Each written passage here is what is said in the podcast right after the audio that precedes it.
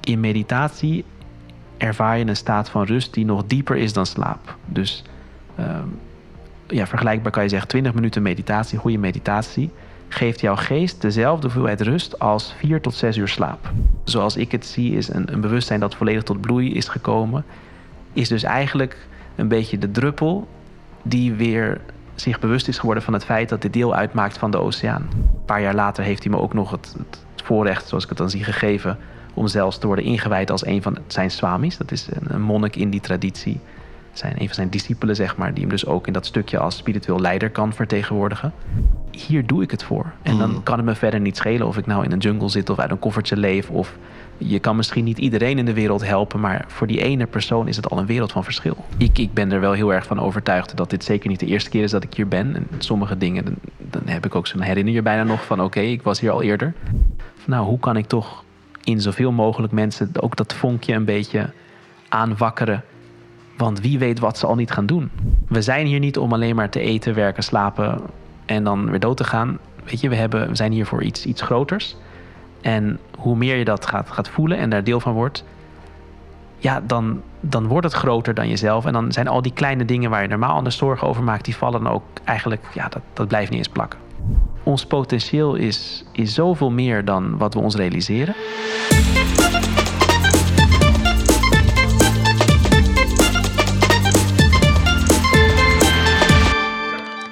Welkom, welkom lieve vrienden bij een nieuwe aflevering van de Truman Show. Ditmaal wederom bij onze grote vrienden van Hodepel. En dat doen wij omdat wij een hele interessante gast bij ons hebben... die ja, eigenlijk woont vanuit zijn koffer toch wel. Nederlander, maar niet woonachtig in Nederland vast. Reist de hele wereld over. Ik zit hier namelijk met Swami, komt-ie, Purnachai Tanya. Perfect. Nice. Eh, hij is eh, Swami en dat houdt eigenlijk ook wel in monnik. Ja, En de enige westerling benoemd door eh, Sri Sri Ravi Shankar tot, nou ja, Swami dus eigenlijk. En dat, ja, dat klinkt misschien allemaal heel erg abstract, maar volgens mij wordt het heel erg duidelijk tijdens het gesprek. Hij is ook Director of Programs bij The Art of Living, public speaker en ook auteur van het boek Vind je innerlijke kracht. En dat spreekt mij natuurlijk heel erg aan, want dat zijn ook thema's, of in ieder geval dit is ook een thema waarin het in de Truman Show de afgelopen tijd best wel over gaat. Ik denk dat het onwijs belangrijk is om bij je innerlijke kracht uit te komen, om te gaan creëren. En ehm, nou ja, ik kijk daardoor erg uit naar dit, eh, naar dit gesprek. ik ook. Voordat we gaan beginnen, nog een kleine mededeling. Lieve vrienden, jullie doen mij een groot plezier door deze podcast te delen op jullie socials en met jullie vrienden als jullie het tof hebben gevonden. Op www.johnluca.com kunnen jullie een financiële bijdrage doen. Daar doen jullie mij natuurlijk een groot plezier mee. Want daardoor maken jullie deze podcast mogelijk, de tours, de studio's en alles wat we gaan doen in de toekomst. Super dank voor het delen, super dank voor jullie steun en wij gaan gauw beginnen. Ik kijk er naar uit. Nice, ja, ik ook, man. Je bent echt de laatste tijd gewoon... eh, echt op, opeens stond je, paf, zo overal opeens op de kaart hier, heb ik het idee. Want je kwam bij mij in ieder geval overal voorbij. In mijn mailbox, bij andere podcasts, je boek voorbij zien komen. Er is opeens een, een Swami-bommetje gewoon in Nederland eh, geklapt of zo, heb ik het idee. Ja, ja ik, ik had niet gedacht dat ik eh, nu nog in Nederland zou zijn. Want ik leef eigenlijk al eh, ja, 15 jaar in het buitenland, in India dan. Maar dat is dan mijn basis. Ik heb daar een klein kamertje in ons internationale hoofdkantoor. Dat is in Bangalore, het zuiden van India. Maar na de eerste paar jaar dat ik daar zat, ben ik eh, heel veel gaan reizen. Mijn, mijn spirituele meester, Sri Sri Ravi Shankar, stuurt me naar allerlei plekken om projecten op te starten, te overzien, of hem te vertegenwoordigen. Of nou, allerlei programma's rond meditatie, eh, ademhalingstechnieken, die dingen te doen. En ik heb een heel aantal jaar in India gewerkt. Ook echt het grensgebied met China, Bhutan, Nepal, Myanmar. Echt ook in stammen, in, in de junglegebieden. En de laatste paar jaar meer in Afrika. En in die zin eh, is het altijd een beetje een eh, avontuur. Want hij heeft me toen op een gegeven moment gezegd van... nou, ga twee maanden naar Afrika. Ze hebben een tour gemaakt, zeven landen. Ik daar een tour gedaan. En tijdens die tour kreeg ik een berichtje... blijf nog maar wat langer. Nou, lang verhaal kort. Na een jaar kon ik eindelijk weer naar India. Dus ik zat een jaar in Afrika. En eh, nou ja, de lockdown zat ik ook weer in Afrika. Ik zat toen in Ghana, in West-Afrika. En dat, alles ging dicht. Ik snel naar Zuid-Afrika, want daar kende ik toch veel mensen. Eh, iemand heeft me heel lief een plekje gegeven om te wonen. Eh, en toen halverwege de lockdowns weer naar India. En nu, toen alles toch een beetje ja, wat meer gesetteld is... eh, wilde ik toch graag een keer eventjes familie opzoeken. Dat was al 2,5 jaar geleden. En ik had een boek geschreven, dat werd in India uitgegeven. Dat werd daar een bestseller. Dus toen werd het ook in Europa en een aantal landen uitgegeven. Dus ik denk, nou, dat combineren we. Hmm. En toen kwam ik hierheen. En ehm, ja, ik probeer toch wel eens in de anderhalf jaar... zeg maar eventjes kort familie op te zoeken. Maar dat is dan een paar weekjes. Dus ik heb eigenlijk niet zoveel in Nederland gedaan al die jaren. Maar toen ik hier nu ook voor dat boek was... en toen kwamen er allerlei eh, uitnodigingen op me af... en programma's en de respons was heel goed... Dus toen, eh, toen ik mijn meester sprak, zo nou, waar, waar wil je dat ik nu heen ga? Toen zei hij, nou, blijf nog maar wat langer in Europa. Dus nu zit ik hier alweer een maandje of vijf. En eh, er wordt elke keer wat aangebreid. Ik heb een hele tour gedaan nog in, in Engeland, Schotland, Denemarken, Duitsland, Zwitserland. Eh, nog een paar keer naar België geweest en natuurlijk Nederland.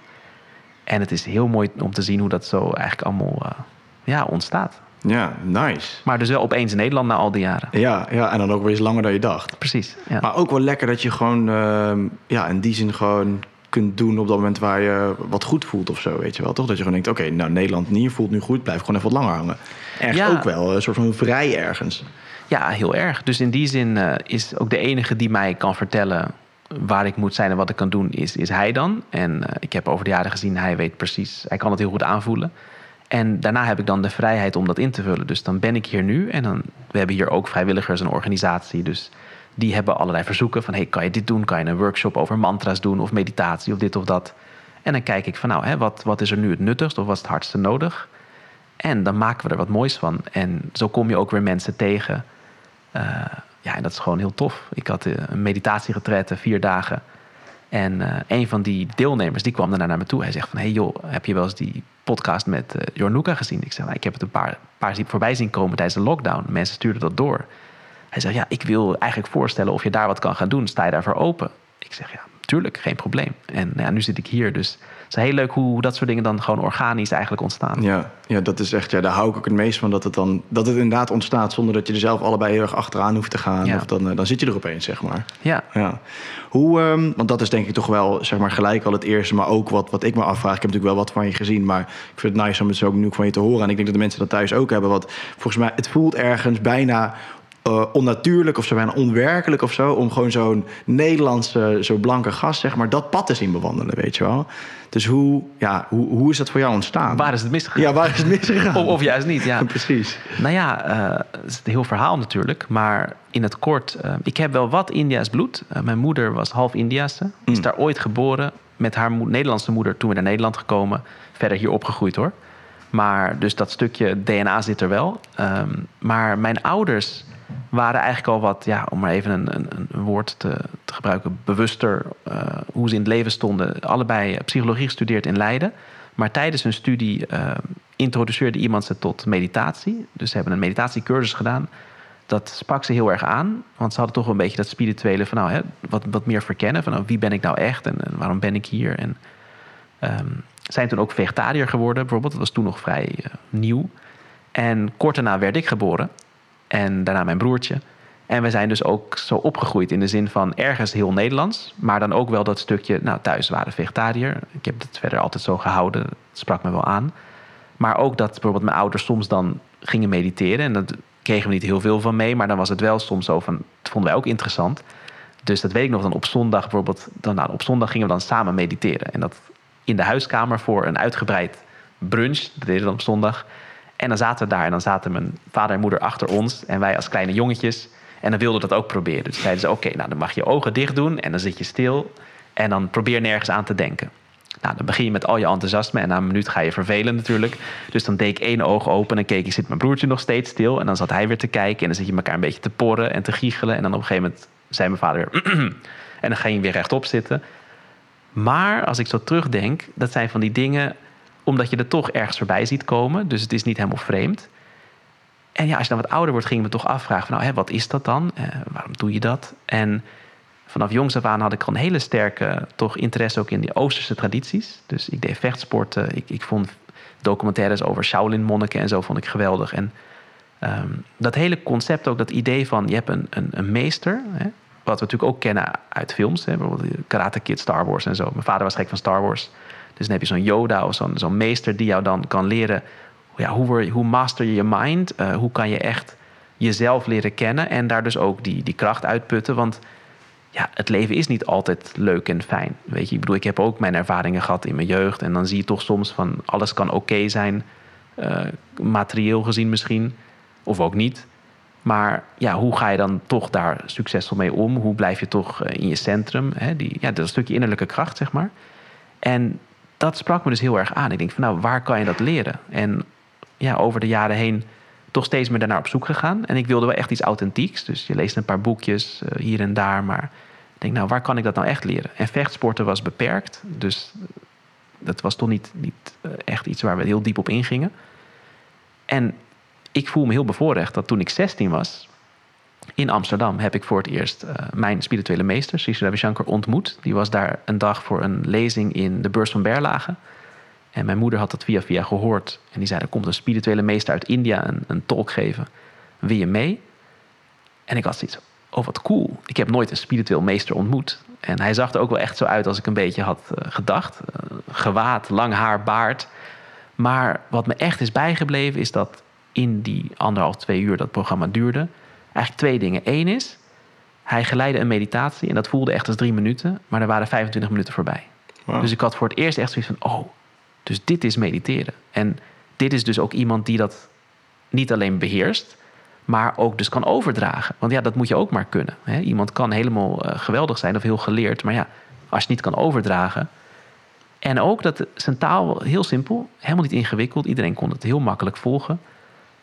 Maar wel hele diepe wijsheid. Dus het was ook niet oppervlakkig of gewoon casual chit-chat. Dus hij deelde bepaalde dingen ook gewoon een beetje over nou, hè, hoe, hoe we nou in de wereld leven, hoe de samenleving een beetje werkt. En, uh, en ja, dat raakte echt een snaar dat ik zoiets had van... ik heb nu iemand gevonden die dit helemaal beheerst, die dit leeft, die dat echt embodied, hè, walks the talk. En ik heb ja, dat, dat, dat wil ik leren. En toen ben ik een aantal programma's gaan doen die zijn organisatie Art of Living aanbood hier. Wat meer geleerd over ademhalingstechnieken, over meditatie. Wat van zijn eh, boeken gelezen hebben, wat van zijn, zijn uh, lezingen gepubliceerd over van die oude India's geschriften en zo, over yoga. En ik vond het ontzettend interessant, dat inzicht van ook hoe werkt die geest, hè, wat kan je ermee en wat ligt daar nog aan voorbij. En ja, toen ben ik daar steeds meer mee gaan doen, een training gedaan om zelf die cursus te kunnen geven. En na mijn studie had ik zoiets van, jongens, ik wil niet een baantje van 9 tot 5 en dan, uh, want dat kende ik al, maar dan heb je net genoeg om misschien om je huur te betalen en al die dingen. En misschien heb ik dan in het weekend een paar uur over om echt iets bij te dragen. Want ik had ook van jongs af aan al zoiets, ik wil echt iets doen voor de wereld. Uh, andere mensen helpen. Dus niet echt een persoonlijk doel van topvoetballer worden of nou, noem maar wat. Dus ja, hoe geef ik daar invulling aan? En toen zag ik, nou, die organisatie heeft ook allerlei humanitaire projecten, uh, ontwikkelingsprojecten. En in India heb je ook dat hele stukje dat ze ook dus die cultuur, en dat doen ze over de hele wereld, ook willen waarborgen. Dus ook die oude, die oude Vedische tradities met die mantra's en Ayurveda, al die dingen. Ik denk, nou, daar wil ik me graag nog meer in verdiepen. Dus ik ga naar India, één of twee jaar. En ik ga daar als vrijwilliger bijdragen aan die projecten. Mensen helpen, op wat voor manier dan ook. En kijken hoe dat bevalt. En na die één of twee jaar had ik zoiets... Ik wil niet meer terug. Ik wil, ik wil vooruit. Dus of ik het nou hier doe of ergens anders, maar dit is hoe ik mijn leven wil leven. En ik ben heel dankbaar dat mijn ouders dat ook helemaal hebben ondersteund. Die vonden het alleen maar heel mooi. Dat ik heel gelukkig was en iets nuttigs deed voor de wereld. Maar toen ben ik daar verder mee gegaan. En uh, nou ja, een paar jaar later heeft hij me ook nog het, het, voorrecht, zoals ik het dan zie, gegeven. om zelfs te worden ingewijd als een van zijn swamis. Dat is een monnik in die traditie. Zijn een van zijn discipelen, zeg maar, die hem dus ook in dat stukje als spiritueel leider kan vertegenwoordigen. Um, en het is wel een levenslange commitment. Dus dat is echt van, nou, jij je leeft dus niet meer voor jezelf nu, maar jouw leven staat echt in het, in het teken van, in het doel van de wereld helpen. Uh, en dan krijg je ook een nieuwe naam. Dus ik was vroeger gewoon Alexander. Maar Swami is dan dus een titel. En Purna Chaitanya is de naam die hij me heeft gegeven. Dat is traditioneel een Sanskriet naam. En heeft een hele mooie betekenis. Purna betekent dat wat compleet is, wat vol is. En Chaitanya betekent bewustzijn. Dus iemand wiens bewustzijn ja, volledig tot bloei is gekomen. Of zoiets zou, zou je het kunnen vertalen. Mm.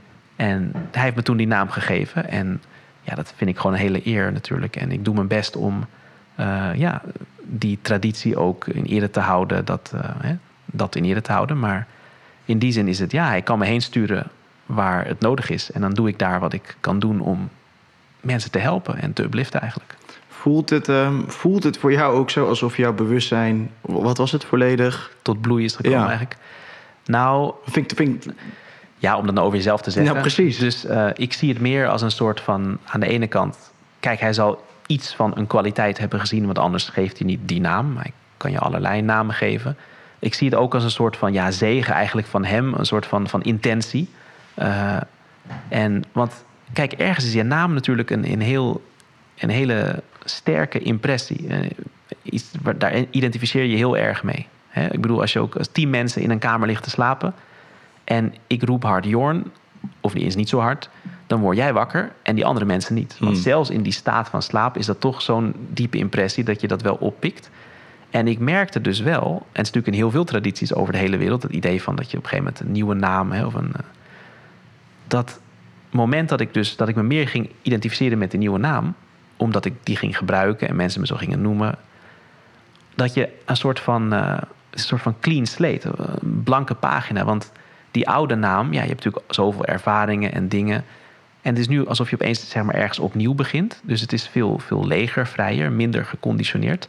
En dat vond ik wel interessant om te zien dat dat dus ook dat op zich al iets doet. Hoewel mijn leven niet echt veel veranderde. Want ik leefde eigenlijk al zo. Uit een koffertje, heel simpel, weinig spulletjes, heel tevreden. Maar dat dat stukje toch, ja, het is toch een soort nieuw, eh, nieuw hoofdstuk. vallen misschien toch ook een soort van overtuigingen die je hebt over jezelf een beetje weg of zo daarmee misschien. Ja, heel veel concepten en dingen. En, eh, en ik denk, ja, omdat je toch daar bewust, onbewust mee identificeert, is het wel een hele mooie intentie natuurlijk. Ja. Om daar naartoe te leven. Ja. Wat, houdt, wat houdt het eigenlijk in, een bewustzijn die het volledig tot bloei is gekomen? Voor jou dan?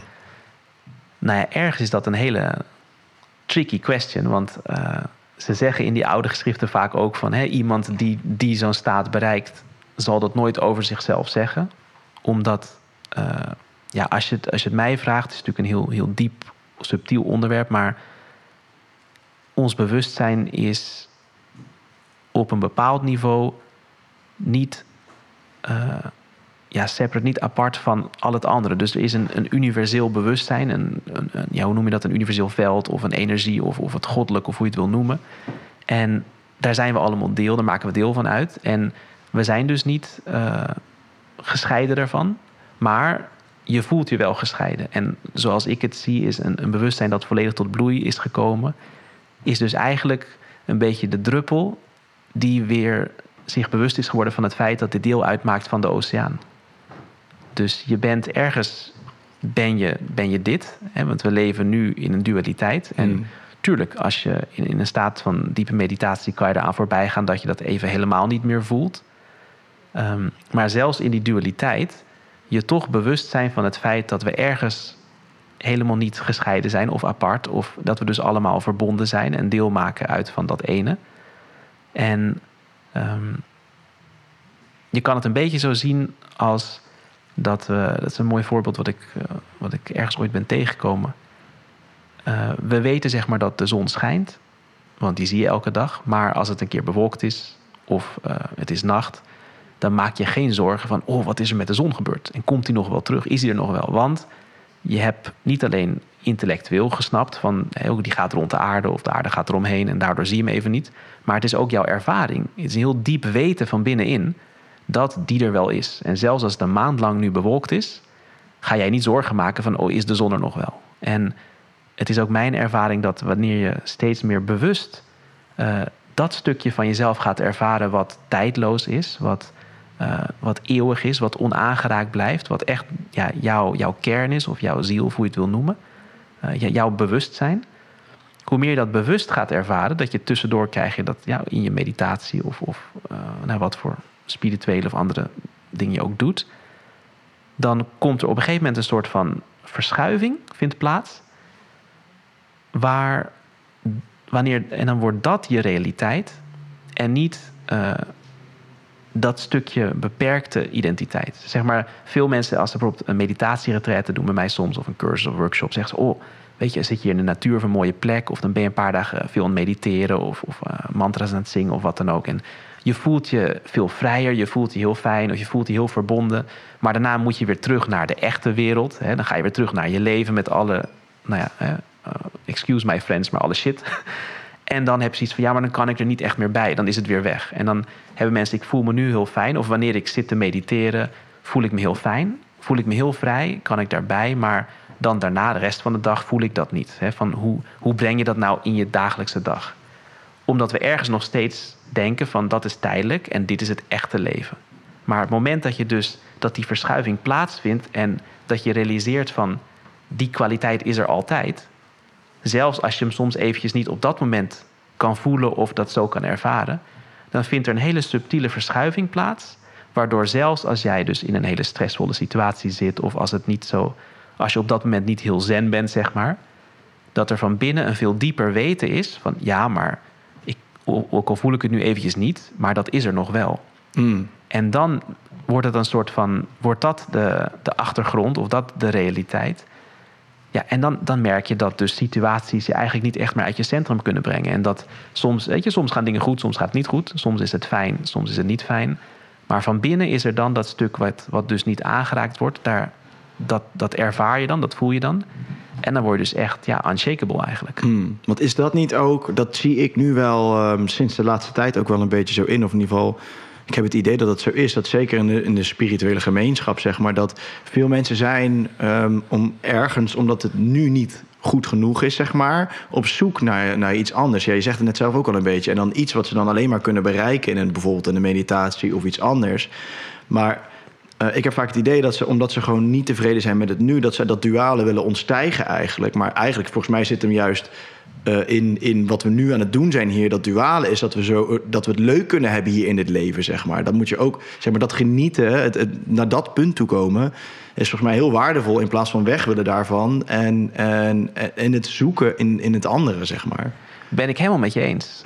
En ik, ik zelf denk ik ook dus dat kijk, voor mijzelf ook. Als mensen vragen van nou, hoe ben je op dit pad terechtgekomen? Of hoe ben je ooit in zo'n cursus terechtgekomen? Dan zeg ik altijd uh, happily. Want de meeste mensen toch, zoals je al zegt, beginnen vaak uit een soort van, vanuit een soort van ja, vlucht of op, zoeken, zoeken ze naar iets anders of een oplossing. Um, ik was niet heel gestrest of, of, of depressief of uh, dat ik, um, ja, hoe zeg je dat? Disappointed met de wereld of ik, ik voelde me heel goed. Maar ik wilde wel mezelf leren kennen, beter leren kennen, dat, dat meer verkennen. En ik denk, ik heb dus ook helemaal niks tegen de dualiteit. En ik, ik, ik denk ook dat zolang je nog zoiets hebt van ik wil, uh, nou, om maar even een woord te gebruiken, verlicht worden, zodat ik aan deze hele reïncarnatiecyclus kan ontsnappen, dan ben je er nog lang niet. Want uiteindelijk is er niks mis met de wereld eigenlijk. Het is van nou, hoe sta je erin? Wat doe je? Maar hoe meer je realiseert van dat het dus allemaal eigenlijk een deel van jou is, en anderen dus ook, dan is het helemaal niet slecht. En mijn ervaring is dat juist omdat je dan. Dat gaat helemaal goed.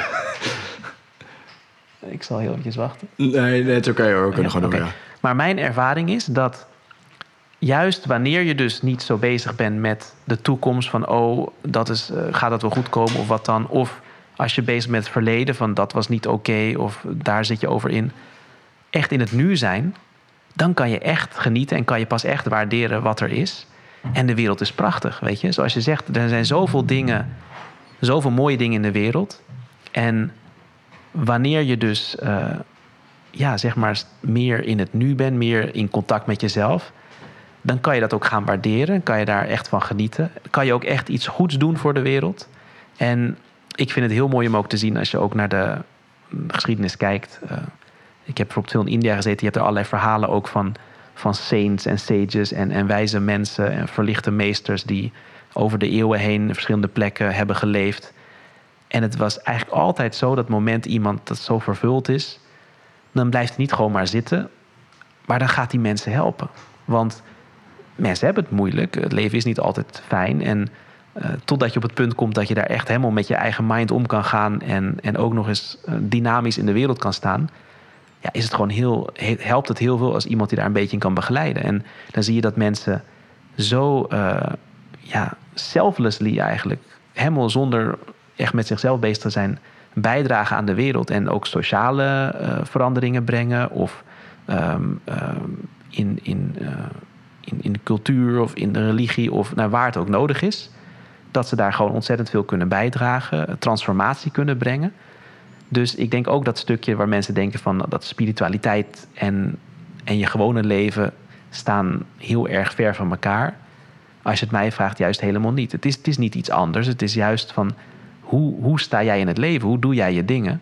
En dat kan je op een spirituele manier doen. En ik, ik zie spiritualiteit dan als iets wat, hè, wat uplifts your spirit. Ja, heeft mijn meester dat ooit uitgelegd. Precies, wat is spiritualiteit weer? Dat vind ik dan ook wat een mooie. Er zijn ook verschillende ja, visies precies. en concepten dus weer. Iemand vroeg dat hem een keer en dat vond ik een heel mooi antwoord. Hij zei van anything that uplifts your spirit. En dat kan dansen zijn, dat kan muziek zijn, dat kan, uh, dat kan ook mediteren zijn, dat kan uh, zingen, uh, lezen, gesprekken hebben, van alles. spelen.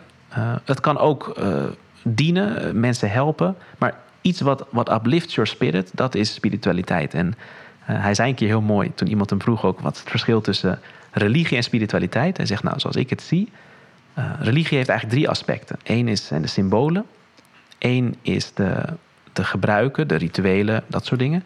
En het derde aspect zijn de, de menselijke waarden. En hij zegt, als je naar alle, eigenlijk alle tradities kijkt... zijn die menselijke waarden zijn overal hetzelfde. He, dienstbaar zijn, om elkaar geven, niet liegen, stelen, houd van je medemens, uh, leven een goed leven, al die dingen. En het enige wat verschilt is de, de, de rituelen. Dat verschilt per waar het in de wereld is of wanneer in de tijd, in de middeleeuwen of daarvoor of daarna. En die symbolen kunnen verschillen, maar die waarden zijn eigenlijk hetzelfde. Maar hij zegt, je ziet zo vaak, helaas, tegenwoordig ook nog, dat mensen die dan heel religieus zijn, die houden heel erg vast aan die gebruiken en die mhm. symbolen. En die waarden komen dan op de achtergrond, terwijl dat juist de kern en de essentie is. Dus hij zegt, het is een beetje als een banaan. Een banaan heeft een, een, een schil. En die schil is dan de gebruiken en de symbolen. En de vrucht, echt de banaan daarbinnen, dat zijn die menselijke waarden of die spirituele waarden. En hij zegt, wat mensen vaak doen dan, is dan gooien ze de banaan weg en dan slaan ze elkaar om de oren met die schil. En dan denk je van ja, en dat zie je natuurlijk ook. Het moment dat, dat die waarden vooraan komen te staan, dan kunnen mensen heel goed met elkaar omgaan en dan, dan wordt het gewoon een veel mooiere samenleving. En, uh, dat, is, en dat hoeft niet via religie. Het kan ook, je kan dat ook direct uh, natuurlijk in mensen uh, ja, opbrengen of nurturen. Kijk, we hebben dat allemaal als kind al. Maar dat levend houden of dat weer meer levend maken. En ja, of je daar dan een vorm aan wil geven of niet. Maar dat is natuurlijk wel belangrijk. Ja, maar uiteindelijk is toch, je denkt toch het belangrijkste dat het juist uit jou komt en dat je dit niet doet omdat het in regeltjes geschreven staat in bepaalde boeken of zo. Ja, ik heb dat ook. Je hebt altijd zoiets van: ik wil het eerst echt zelf ervaren en ik moet het ook wel zelf kunnen voelen. Uh, ik zal niet iets zomaar aannemen. En daarom was het voor mij zo uh, ja, bijzonder wel om iemand dus te ontmoeten bij wie ik echt ervaarde en voelde van ja, die, die leeft dit helemaal, die weet het helemaal. Dat ik uh, ja, dat je toch iemand hebt die je daarin zeg maar, kan begeleiden. En ik heb zoveel van hem geleerd al in de laatste twintig jaar. En zoveel mooie ervaringen ook gehad. En ik denk van ja, dat, uh, dat is ook iets wat ik gewoon iedereen gun. Dus uh, ik bedoel, ik, ik, draag mijn steentje bij. Ik kan misschien niet uh, doen wat hij allemaal doet. Maar waar ik ook rondreis, ja, hoe kan ik toch mensen op een of andere manier helpen om ja, wat, wat meer zin aan hun leven te geven, wat meer bij zichzelf thuis te komen, wat positiefs bij te dragen of wat gelukkiger te zijn. Of, um, ja, en dat houdt me, dat houdt me druk. Ja, ja, dat kan ik me goed voorstellen. Is het niet zo een beetje dat als je. Want nou, la, laat ik eerst een, andere, een iets anders zeggen. Want ik las laatst iets, dat vond ik wel echt heel mooi om te. Want ik hoor, ik hoor, ik hoor je spreken over meester en zo, weet je wel. Dat vind ik soms vind ik die wel lastig voor mezelf. Omdat ik zoiets heb van ja, volgens mij ben je nog steeds wel gewoon je eigen meester. Maar Um, ik las laatst wel iets en die vond ik wel echt mooi. Iemand zei van ja, je vakstudie en zo niet doen. En zorg gewoon dat je de juiste leermeesters in je leven hebt eigenlijk. En zorg dat je van hen kan leren, of door hen kan groeien. En dat is eigenlijk het enige wat je in je, in je leven nodig hebt om, uh, ja, om vooruit te gaan eigenlijk uh, als mens. Of om gewoon je leven te kunnen leiden. Zoiets, ik weet niet precies hoe die het zei. Die vond ik echt wel heel erg mooi. Dat had ik vroeger ook altijd. Ik vond op school had ik zoiets van: ik zit hier al die dingen te leren. En de helft, meer dan de helft, ga ik waarschijnlijk nooit iets mee doen. Ik denk, ja, wat dat betreft hadden ze toch wel goed in de middeleeuwen en zo. Want dan, dan vond je een meester in jouw vak, of nou, wat je ook wilt doen. Hè, of het nou een houtsnijder is, of een metselaar, of een bakker, of noem maar wat. Maar dan vind je een meester en dan ga je bij hem in de leer. En dan breng je daar een aantal jaar door. En dan word jij een meester in dat vak, of wat het ook is. En dan, dan kan je daar gewoon mee aan de slag. En dat vond ik veel uh, efficiënter. En dat sprak mij veel meer aan. Mm. En in die zin is het voor mij dus ook zo van. eh, kijk, hij is, hij is ook niet een. eh, ja, het wordt meestal natuurlijk een beetje lastig. Het is niet dat hij nou alles zegt, nou je moet dit en dat doen en ik heb helemaal geen mening daarin. Het is meer dat, dat hij dat dus helemaal eh, zich eigen heeft gemaakt. Dus hij is een meester in dat gebied, op, in dat veld, in, in, in die, die, die spirituele kennis en ja, de kennis van het bewustzijn en alles. En ik leer dus van hem. En in die zin eh, ja, is het gewoon heel waardevol om iemand te hebben die dat, die dat helemaal beheerst. Want ja, je kan bepaalde hoogte dingen zelf uitvogelen. Maar je kan maar zoveel doen. Hè. Als jij, eh, ik noem maar wat, zegt van ik, ik wil niet medicijnen studeren in de universiteit. Ik ga dat zelf uitvogelen. Maar ja, die hele materia medica, daar hebben mensen eeuwenlang over gewerkt en geëxperimenteerd en dat bij elkaar geharkt.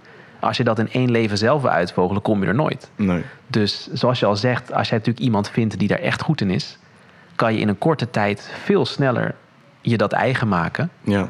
En ehm, ja, ik, in die zin eh, is het voor mij zeg maar een kans om gewoon ontzettend veel over dit soort dingen te leren. Ja. En, en dat weer op mijn manier uit te dragen. Zeg maar. Nou, dat, is, dat wil ik dan ook weten. Is, is daar dan ruimte voor, zeg maar, om het aan je eigen interpretatie over te laten, bijvoorbeeld? Of om soort van de dingen eruit te pakken die voor jou werken en daar dan een eigen visie op na, op na te houden, zeg maar?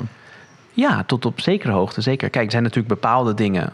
Als ik zeg van nou, ik, ik geef een programma binnen die organisatie, dan moet ik me wel houden aan de, de invulling daarvan. Maar ja, Ja. ik doe bijvoorbeeld nu hier een workshop in Nederland. Die hebben we zelf samengesteld van nou, wat is hier interessant voor mensen? En dat, dat, dat vinden ze geweldig.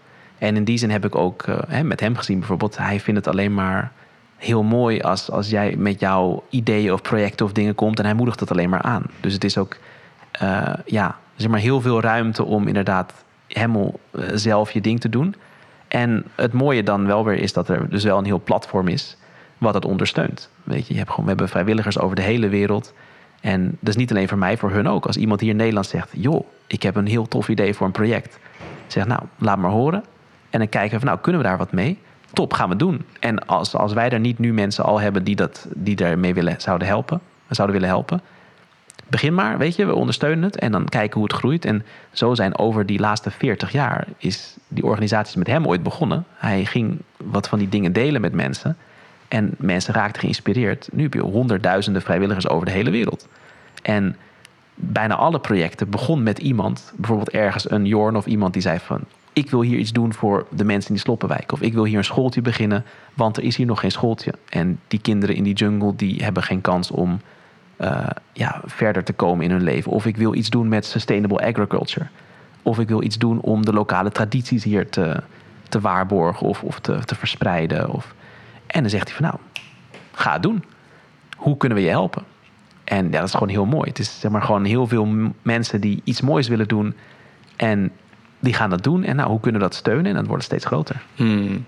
We hadden het net eventjes over, ehm, in het voorgesprek, over dat eh, je, je geeft nu ook lezingen op bedrijven en zo.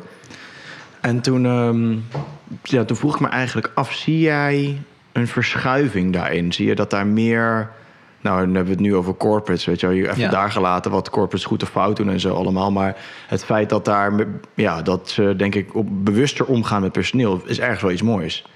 Ja, ik denk dat het een hele positieve ontwikkeling is. En dan is natuurlijk altijd de vraag: hè, sommige mensen die hebben zelf ook een, een soort van eh, realisatiemoment gehad van hé, hey, ik wil iets meer voor de mensen doen. Of hoe kan ik dit een beetje inbrengen? Een ander komt misschien puur vanuit de zakelijke hoek van hé, hey, die ziet als mensen gestrest zijn. Of ze hebben gevoel er is geen purpose. Of ze voelen geen eh, belongingness en daardoor zijn ze niet bereid om wat beter hun best te doen. Is dat ook voor het bedrijf niet, niet goed? Dus dan kan je gewoon ook puur zakelijk zeggen: jongens, het is belangrijk dat mensen zich hier gelukkig voelen en dat we voor ze zorgen. Want dan komen ze op tijd opdagen en dan doen ze hun werk beter. Maar ieder way voor de mensen is het natuurlijk heel mooi dat daar nu steeds meer aandacht voor is. En ik denk juist ehm, omdat we nu in een tijd leven waar dingen heel snel veranderen. En dat brengt ook een bepaalde onzekerheid met zich mee. Ik weet, ik heb, ik heb ook vrienden die wel nog gewoon in het bedrijfsleven zitten. En die zijn eigenlijk altijd een beetje op zoek naar van, is er nog een betere optie? Dus ze hebben wel een baan, maar dan denk ik van, nou, kan ik ergens nog iets beters of leukers doen? Dus, en ze weten ook niet misschien dat het bedrijf op een gegeven moment wel zegt van, nou, je contract wordt niet verlengd. Dus ze zijn altijd een beetje aan het kijken van, nou, waar kan ik eventueel hierna? Wat is mijn exit strategy? En dat bedrijf weet ook van ja, als die wat leukers vindt of een beter aanbod krijgt, is die opeens weg. Heb je misschien één maand dat je dat van tevoren weet. En dan moet je dat weer vervangen. En die mensen staan ook niet altijd gewoon. Uh, trek je ook niet een blikje open van hey, kom, kom jij erbij. Dus het is ergens heel onzeker. Maar dan krijg je dus ook dat mensen, als ze ergens werken, vaak maar een heel beperkte ja, loyaliteit hebben. Of niet echt een gevoel van dit is mijn bedrijf. Terwijl vroeger, misschien heb je ook nog wel zo'n opa gehad of zo, die, die werkte dan ergens. En dan werk je daar je hele leven. En die is daar gelukkig. En die baas weet ook van dat is mijn werknemer. Dus die zorgt voor je als je geluk hebt. Maar dan is er dat gevoel van ownership ook. Van hé, hey, ik werk bij Philips bijvoorbeeld. En als iemand een Philips, weet ik veel, broodrooster in huis heeft. Heb je als iets van, oh cool, dat is onze broodrooster. Weet je? En dan heb je dat mensen het soms helemaal niet erg vinden om een uurtje langer te werken. Of echt even zich in te zetten, want het is ook mijn bedrijf. En dat is tegenwoordig eigenlijk zo ja, verwaterd of, of, of uh, dat eroded. Dat ik denk nu steeds meer bedrijven zich toch gaan realiseren van ja, uh, hoe brengen we dat weer terug? Dat stukje, het, ethische aspect ook. Van nou, waarom zou iemand niet meer aan zichzelf denken dan aan het bedrijf uh, als je er weinig voor hem doet? Dus hoe draai je dat om? Dat hij toch zegt van nee, het is ook belangrijk dat ik hier iets moois doe, dat ik iets goeds doe, dat ik niet alleen maar met mezelf bezig ben. Um, en dan komen ze dus ook bij mensen als ons terecht. Dat ze zeggen van nou, kan je, kan je dat doen? Hoe, hoe breng je dat terug? En ja, we hebben dan wat programma's die we, die we dan aanbieden. Um, en daar zit ook dat stukje weer van, hè, een stukje die ademhalingsdieke meditatie. Van hoe help je mensen ook hè, van hun stress af? Hoe voelen ze zich meer verbonden met hun collega's, mensen om zich heen, dat ze zich beter gaan voelen? Want uiteindelijk, en dat is natuurlijk heel mooi, is eigenlijk elke mens goed. Als iemand lekker in zijn vel zit, als je goed bent uitgerust, je energieniveau is hoog, ben jij een prachtig mens. Dan, dan loop jij op straat en iemand die struikelt misschien en dan zonder na te denken zal je zo'n persoon omhoog helpen van hé, hey, ben je oké? Maar als jij al gestrest bent, dan ben je voornamelijk op jezelf gefocust, want dat is niet fijn, daar wil je vanaf. Misschien ben je al laat voor een meeting, je baas zit te schelden, wie weet wat. Of je vriendin heeft het net uitgemaakt, of who knows. En als iemand voor jou struikelt, dan heb je misschien zelfs iets van: hey, flikker op, of kan je niet, kan je niet zien hè, waar ik loop, of waar ben je mee bezig? Hmm. En dat zie je toch uh, helaas vaak in, in de samenleving tegenwoordig, dat mensen toch heel gestrest zijn. En dan zijn ze veel minder empathisch. Ze zijn niet echt bezig met mensen om zich heen. En helemaal niet wat kan ik voor ze doen. en uh, terwijl eigenlijk dat dus gewoon ja, een laagje van, uh, ja, hoe je het ook wil noemen, stress of, of frustratie, negativiteit of wat het ook is Terwijl eronder is het gewoon nog steeds een prachtig mens. En wij doen zelfs programma's in gevangenissen bijvoorbeeld. Ik heb echt in high security gevangenissen ook programma's gedraaid. En de transformatie die je ziet is, is gewoon echt uh, ja, ontroerend. Dat soms na een aantal weken dat je echt hardcore uh, die dan zo opbloeien eigenlijk. En dan zie je dat inderdaad ook in zo'n gevangenis dat mensen merken, ja, er is veel minder geweld, eh, minder gevechten. En daar, daarna ook mensen niet weer teruggaan naar hun oude baantje, om het maar even zo te noemen. Maar dat ze zeggen van nee, maar ik wil nu wel iets echt met mijn leven gaan doen. En ik heb wel eens gehad dat zo'n zo'n zo'n inmate dan op me afkwam en die zei van ja, nu, nu kan ik pas echt zeggen dat ik wat ik heb gedaan, ik weet niet meer of iemand het vermoord of, of wat het ook was, maar dat ik dat, dat ik dat niet meer zal doen. Nu kan ik pas echt ownership nemen en accountability voor wat ik heb gedaan, want toen dat gebeurde was hij zo gefrustreerd en bang en wat het al niet was. Dus in dat moment deed hij iets, maar dat was niet een bewuste keuze. Dat wat welde op. En dat was ergens dus ook een beetje traumatisch, want hij was toen niet in controle. En dan zegt hij van ja, dan kan ik nu wel zeggen, ik zal het nooit meer doen. Maar ja, wat als dat weer gebeurt? Mm. Want we hebben nooit eigenlijk geleerd hoe ga je met je geest, je emoties om. En hij zei ja, nu ik dat heb geleerd, nu voel ik dat ik dus zoveel toch ja, die innerlijke kracht heb gevonden en die controle heb over mijn geest, mijn emoties en situaties. Dat ik nu echt kan zeggen, ik ga dat, niet meer, dat gaat niet meer gebeuren, ik ga dat niet meer doen. Hmm. En dat is prachtig. En we hebben een heel team bijvoorbeeld in Denemarken. Daar ben ik een paar weken, uh, één, twee maanden geleden was ik daar. Met van die ex-inmates, uh, mensen die in, in gangs zaten, drugdealers, wat al niet. En die dus in, die, in de gevangenissen daar, want we hebben daar heel veel programma's gedraaid, die die trajecten hebben gedaan en die zijn zo zijn getransformeerd eigenlijk. Dat, dat ze daarna dan, sommigen zijn ook trainers geworden. En die gaan dan terug de gevangenis in om weer andere mensen die, die programma's aan te bieden. Anderen werken op straat, ook om mensen uit dat ganglife te halen of uit die drugs scene. En, en dat is natuurlijk heel pittig. Het is, het is gevaarlijk, het is moeilijk.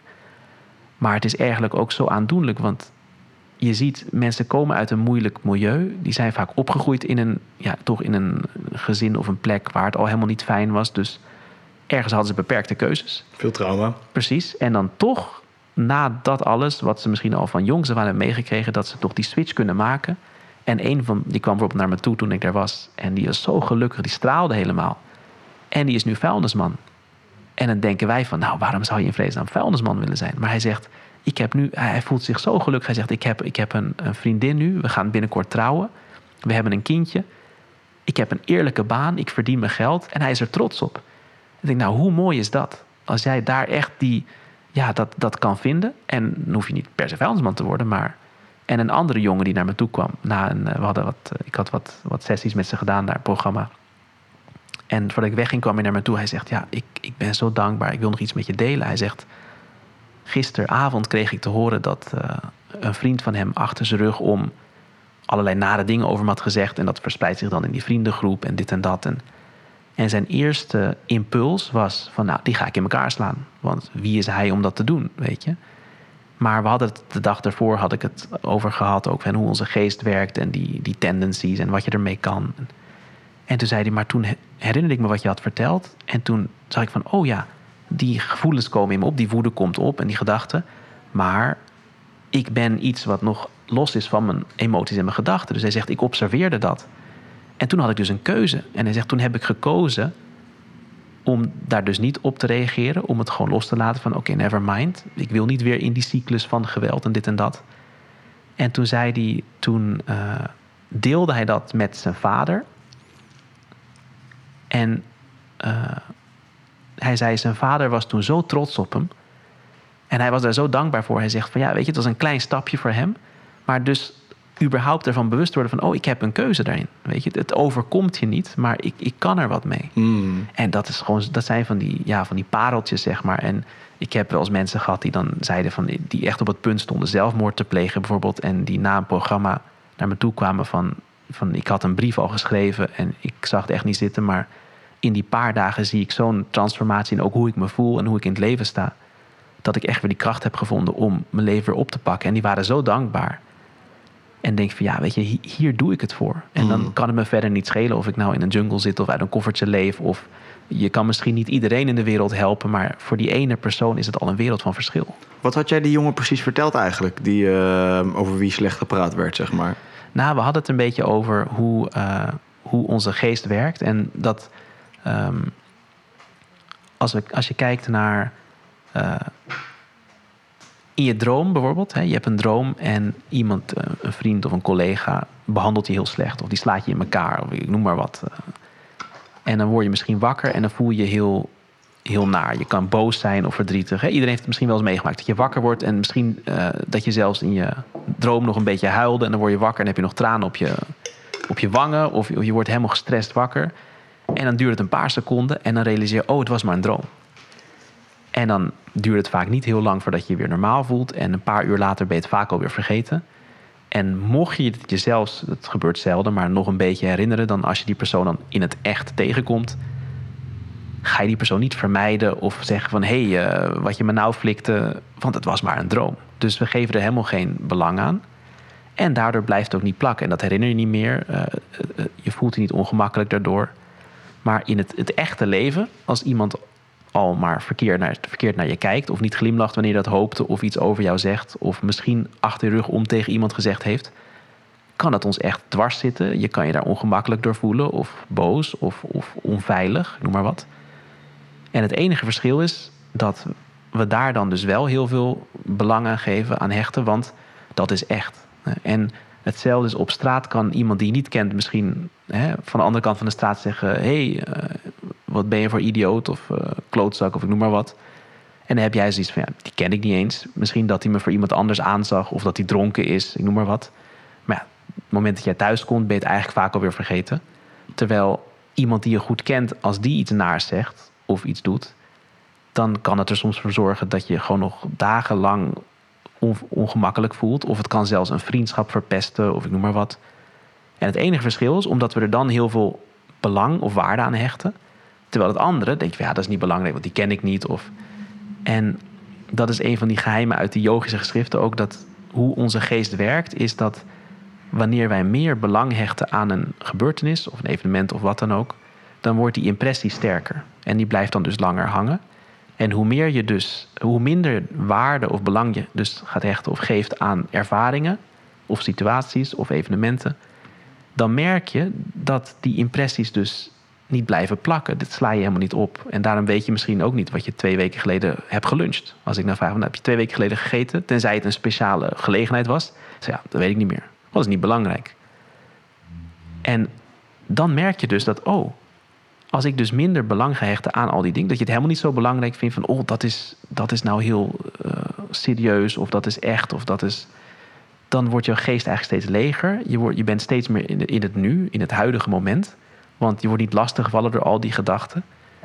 En daarom zeggen ze ook in, in een aantal van die oude geschriften: van zie het leven als een, soort van, als een soort van spel of als een soort van droom. En dat wil niet zeggen dat je dan dus maar niks doet.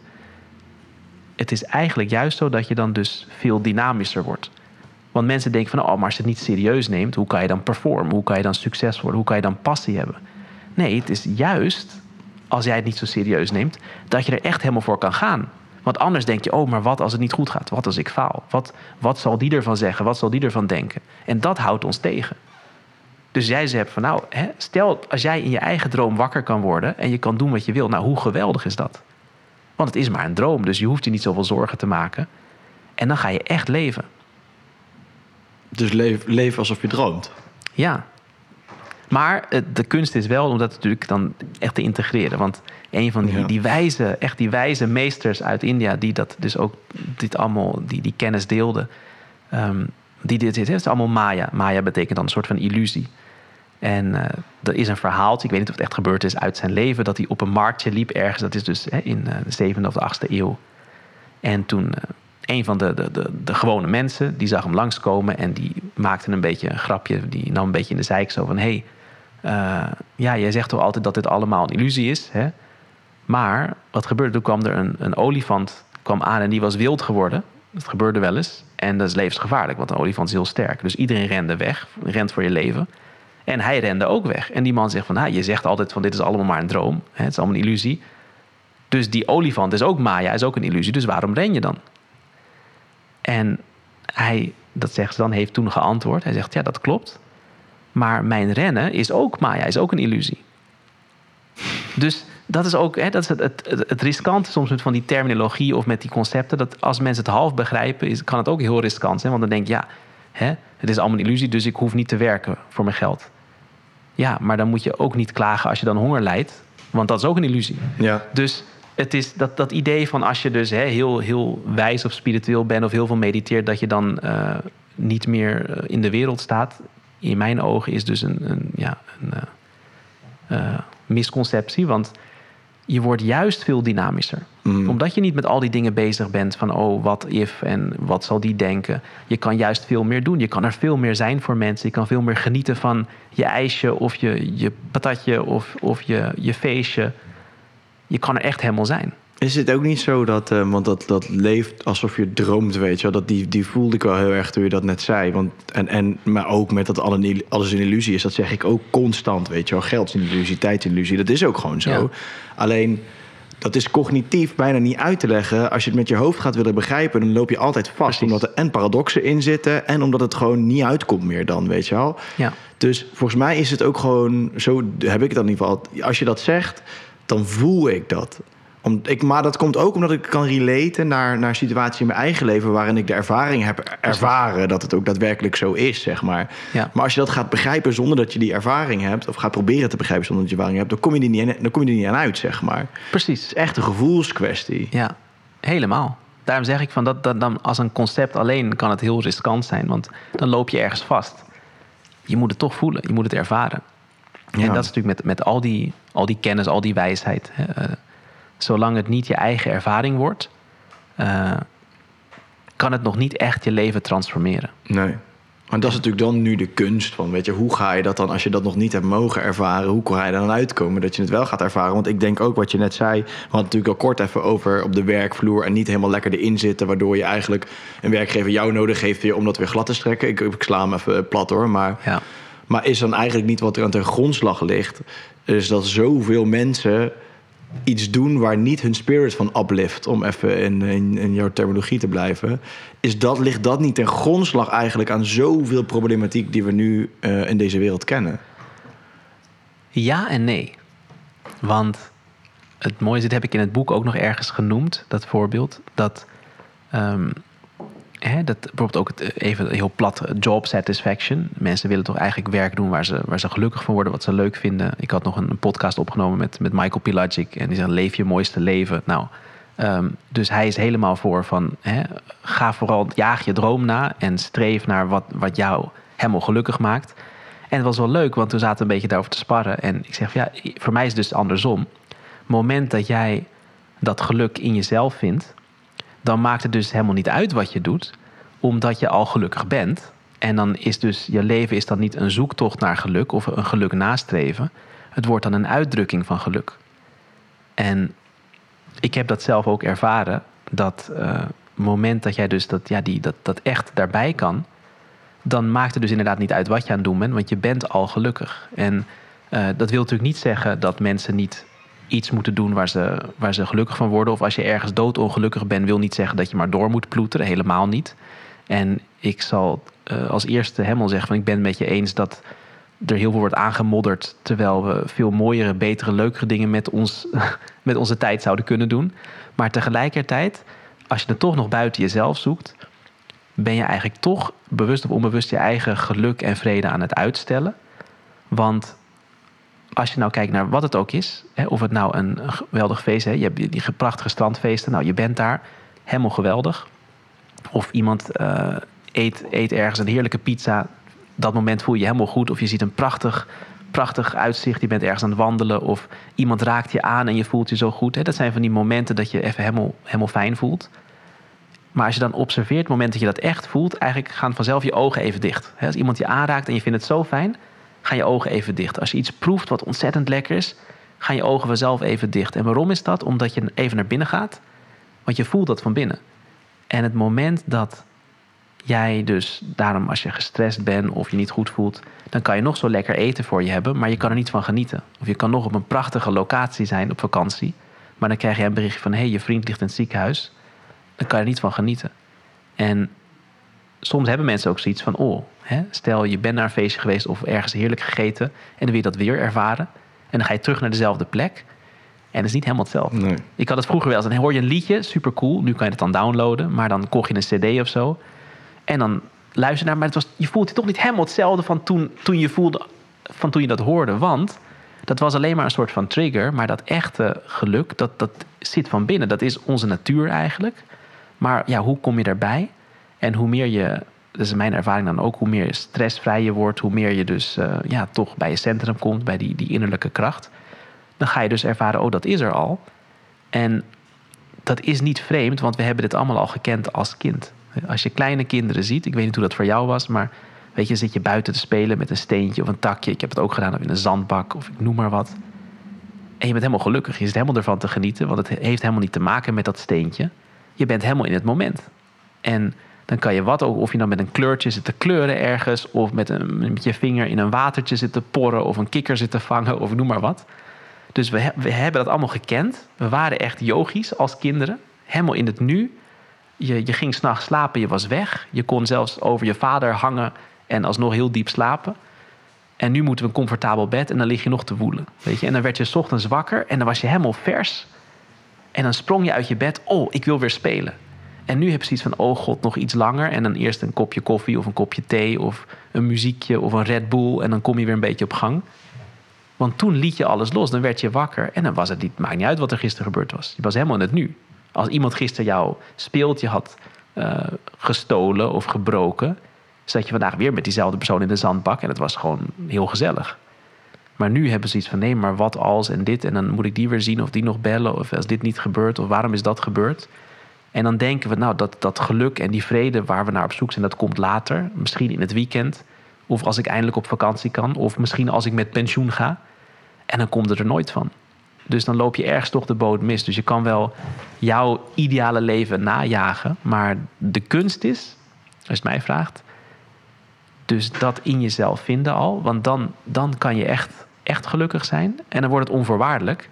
En dan kan je dus zelfs als je wc's moet schoonmaken, alsnog gelukkig zijn. Dat heeft niks met die wc's te maken. Niet dat het zo geweldig is, maar omdat je dat al bent. Hmm. En dat geeft je ook, denk ik, een soort van zelfvertrouwen. Dat gaat dan vanzelf om ook nog meer je dromen te gaan leven of na te jagen of jouw idealen. Want wat ons er ook weer veel van verhoudt, is dan mensen weten misschien wel wat ik nu doe, word ik niet echt gelukkig van, of dat draagt niet echt iets bij.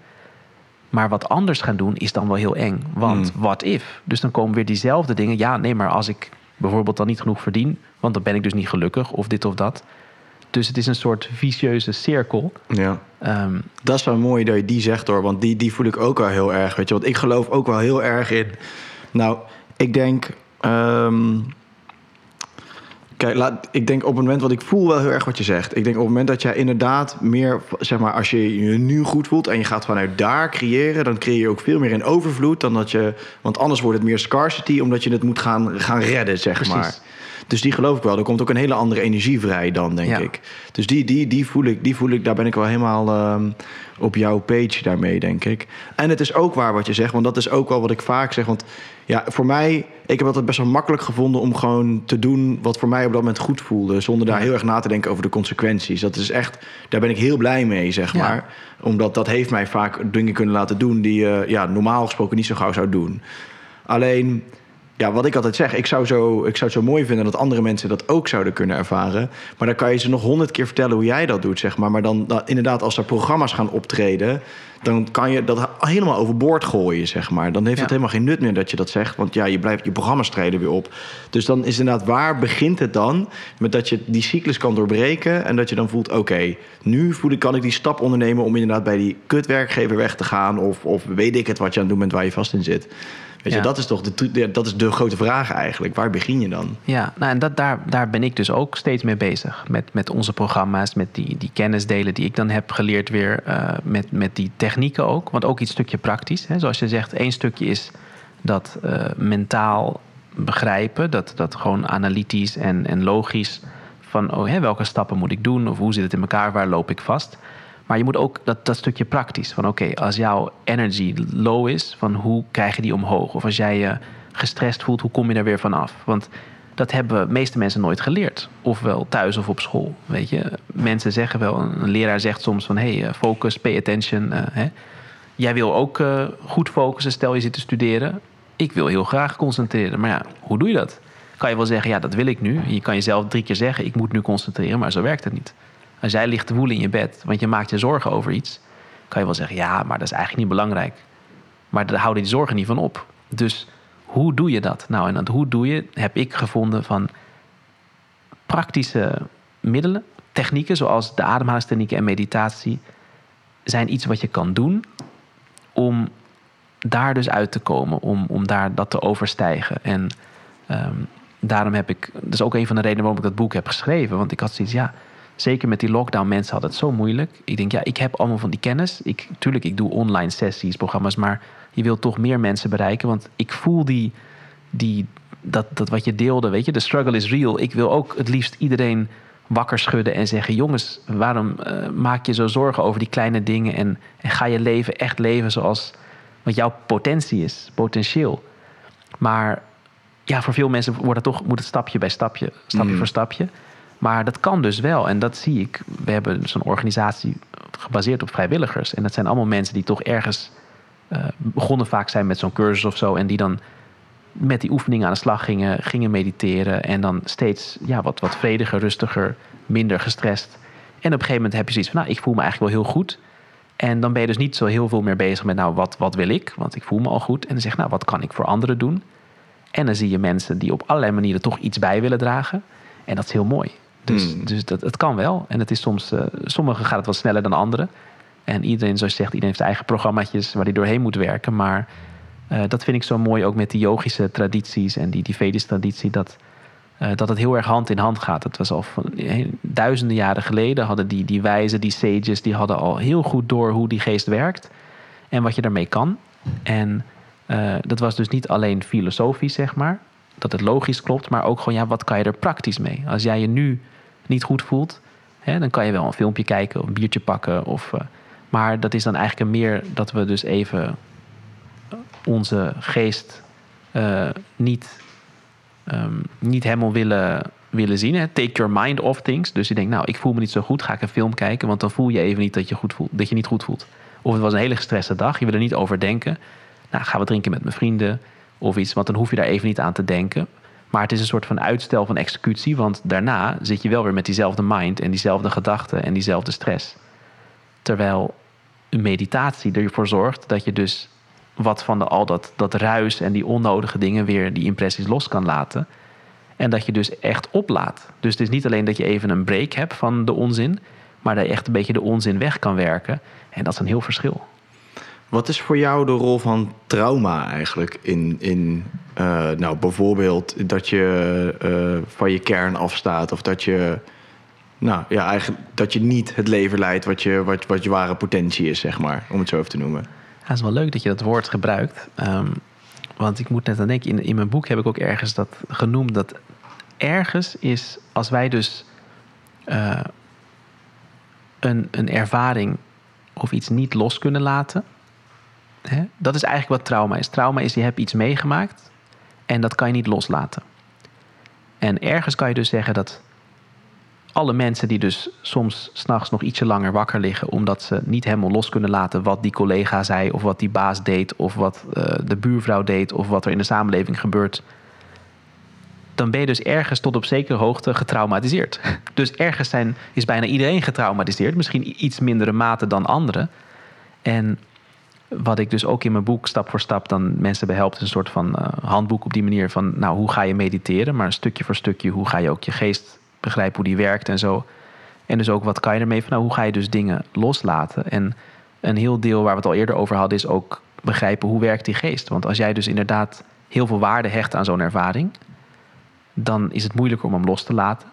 Terwijl als jij ziet van oké, ja, maar dat is, dat is dus gebeurd, dat is er niet meer. Hè. Stel dat het, als het nou in een droom was geweest, dan was je niet getraumatiseerd. Dus ergens hebben we dat heel echt gevonden of daar heel veel waarde aan gehecht.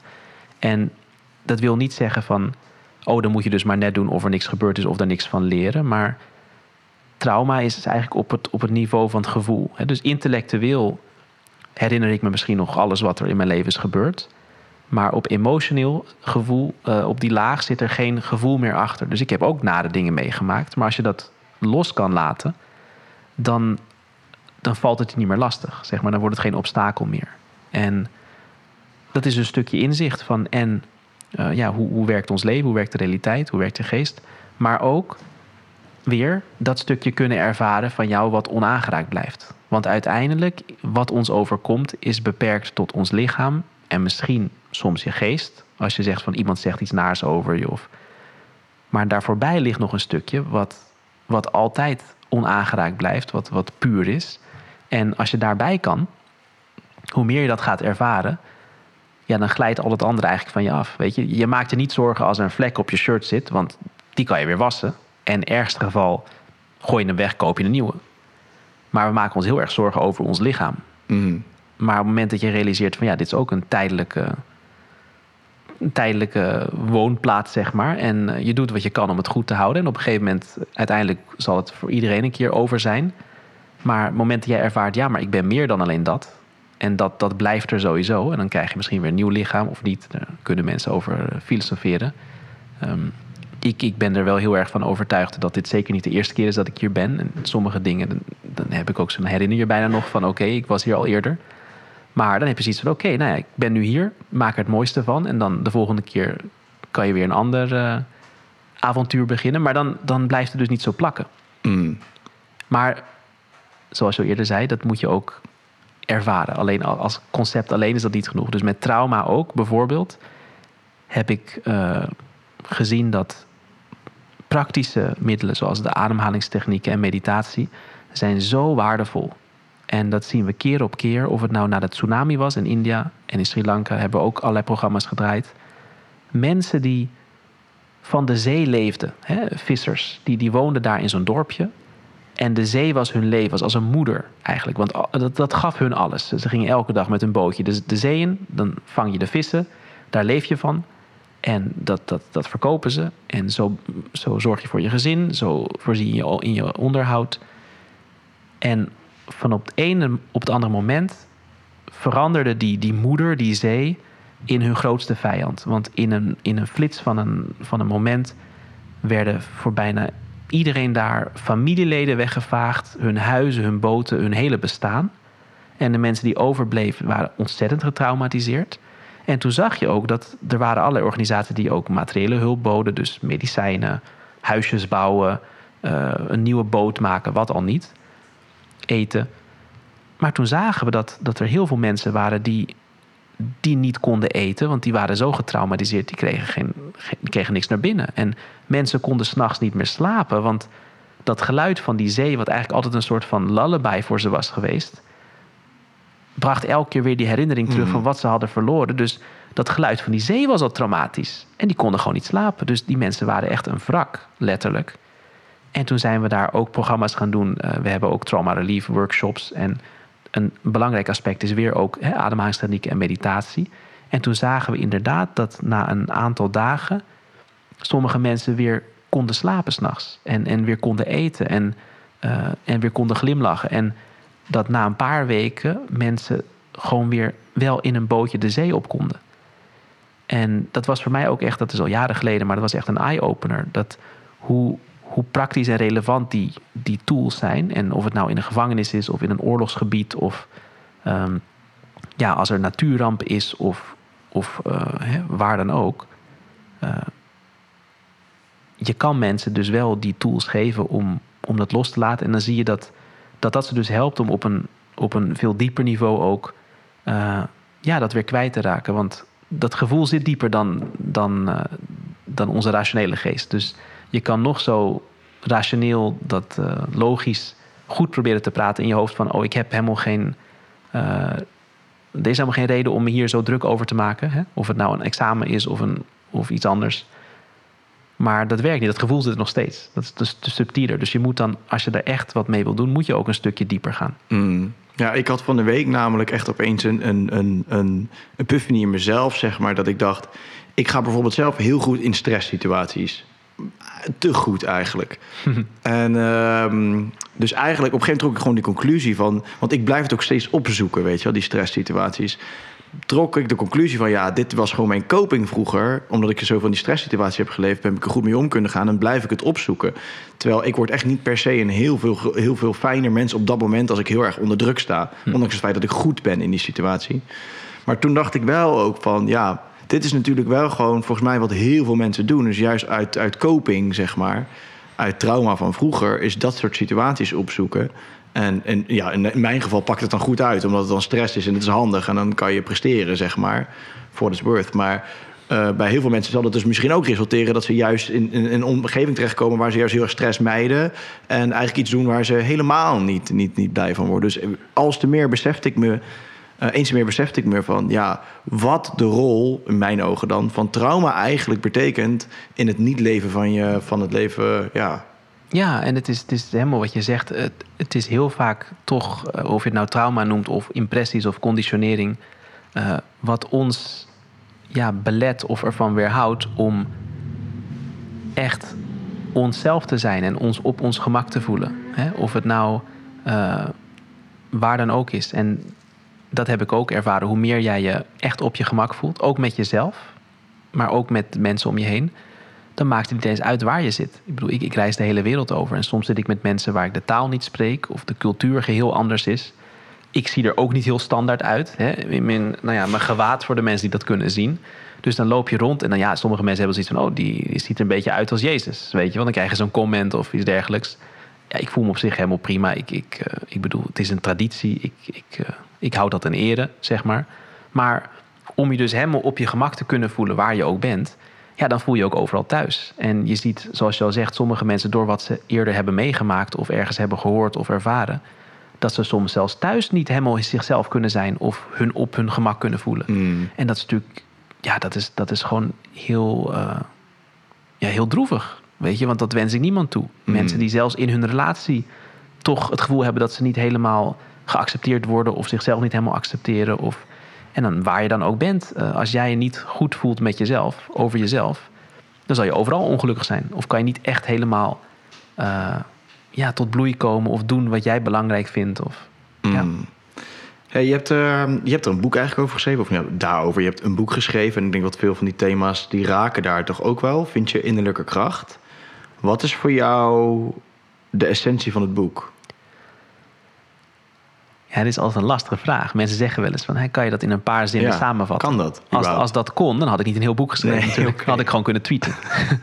dus eh, ja, maar de essentie om heel, heel... We hebben natuurlijk al aardig wat punten aangeraakt ook. En in die zin, zoals je al zegt, heel veel raakvlakken ook natuurlijk hè, met, met waar jij het over hebt. Ehm, het is eigenlijk een soort praktische gids om stap voor stap mensen inzicht te geven in hoe hun geest werkt. En wat meditatie is, wat het niet is. Want er zijn ook allerlei dingen tegenwoordig worden aangeboden onder de naam van meditatie. Dat is heel wat anders. Dus wat is het echt, dat authentieke. En ook hele praktische inzichten die ik over de laatste twintig jaar zelf heb ervaren, gerealiseerd, geleerd. Om mensen dat, eh, ja, die, die omweg te besparen, zeg maar. Dus ik deel daar ook mijn, eh, ja, wat, wat ik nuttig heb gevonden, mensen sneller op weg te helpen. Maar ja, om dat als middel te gebruiken om in deze wereld die zo snel verandert, die innerlijke kracht te kunnen vinden en, en te gebruiken, te realiseren. Want zeker in de laatste twee jaar, twee, drie jaar, denk ik dat heel veel mensen toch hebben ervaren dat allerlei dingen gingen verschuiven of wegvielen. Hè, of mensen die misschien zich nooit zorgen hebben gemaakt over hun gezondheid. Jonge, fitte mensen die opeens zoiets hadden: oh shit, wat als ik dat virus krijg, ben ik dan wel oké? En dan zeg je van ja, maar tuurlijk, waarom niet? Maar dat gevoel zat er wel, die angst. Of iemand die zegt, ja, misschien raak ik mijn baan wel kwijt. Of moet ik mijn bedrijf eh, sluiten. Mensen veel mensen hebben dat ook moeten doen. Eh, of die zijn opeens ontslagen, terwijl dat nooit eerder eh, op de planning stond. Bedrijf wilde het misschien ook niet. Maar ja, die kon niet anders. Mensen die opeens hun, hun vrienden of familie niet meer mochten zien, konden zien. Mensen die misschien opeens hun spaargeld hebben zien opdrogen, want ja, dat was nodig. Dus heel veel dingen waar we dan eigenlijk bewust of onbewust op leunen. Zo van, nou, dat is er. Dus dan voel je secure en, en stabiel. Dat begon opeens te, te schudden, te shaken. En dan zie je, omdat je daarop leunde, dat jij ook begint te, te shaken. En dat is natuurlijk heel naar. Mensen voelden zich helemaal niet gemakkelijk of veilig. Of... En in dit boek heb ik mensen dus ja, praktisch ook op die reis meegenomen. Van praktische tools. Van nou, hoe kan je dus jouw eigen reis naar binnen maken eigenlijk. En dus bij die innerlijke kracht. Wat dat ene is wat dus juist niet verandert. En dat kan je dan die stabi- stabiliteit geven. Die, eh, ja, waar we eigenlijk allemaal naar op zoek zijn. En dan zie je dat zelfs als het om je heen begint te verschuiven of te veranderen. Dat jij dan dus niet eh, uit je centrum raakt. En dan kan je dus daar heel eh, ja, dynamischer op reageren. En je kan het heel, het is een heel makkelijk te lezen boek, heel toegankelijk. Maar als mensen echt enthousiast zijn en je, je leest het nog een keer na of je gaat er wat, wat rustiger doorheen, zal je ook zien dat er ook hele waardevolle inzichten in zitten die ik ja, over de jaren heb opgedaan. Dus er zit een beetje verschillende lagen in het boek. Mm. Eh, voor, voor verschillende, verschillende lezers. Dus we moeten hem eigenlijk twee keer lezen zelfs. Ja, ja of, eh, en je zal ook zien Dus iemand. dat is een goede film eigenlijk. Die wordt nog beter als je hem voor de tweede keer eh, bekijkt. Ja, precies. Dan ga je opeens zien van, oh ja, maar dat is Ja. ook, ja, precies. Want ik merkte dat zelf toen ik hem ging editen. Ik heb natuurlijk eerst in het Engels geschreven en toen daarna in het Nederlands. En toen zag ik opeens van, ja, vrek, ik heb er toch wel heel veel dingen ingezet die... Maar ja, dat moet je er dan maar net weer uitpikken. Misschien lezen, lezen mensen er soms overheen en dat is Mm. ook oké. Hmm. Ja. Valt of staat niet eigenlijk altijd zoals alles in het leven met bewustzijn? En dat bedoel ik eigenlijk ehm, bewustzijn van je patronen. Ehm, weet je wel, ja, je, je kan er zoveel technieken en alles op loslaten. Wat natuurlijk heel fijn is in, in, de hel, eh, in het helpen daartoe. Maar ja, om in je center te blijven staan, is dat je bewust bent van hetgeen wat je off-center brengt eigenlijk. Ja. En ehm, als je dat doorhebt, en dan komt volgens mij het allermoeilijkste: het doorhebben, het zien, de bewustzijn van zijn, bewust van zijn, zonder erop te oordelen ook nog eens. Ja. Dat is, ja, die heb ik Aanschouwen. Ja. aanschouwen. Dat, dat is zoiets abstracts eigenlijk of zo, weet je wel. Maar het is volgens mij wel de kern of zo. Dat je het ziet, doorhebt en bewust ervan bent. En het dan ja, kan laten zijn voor wat het is. Ja. Ja, en eh, het enige wat... Want we hadden het natuurlijk in ons voorgesprek... had je nog even over, over prana. Iemand die van prana leeft. Ja.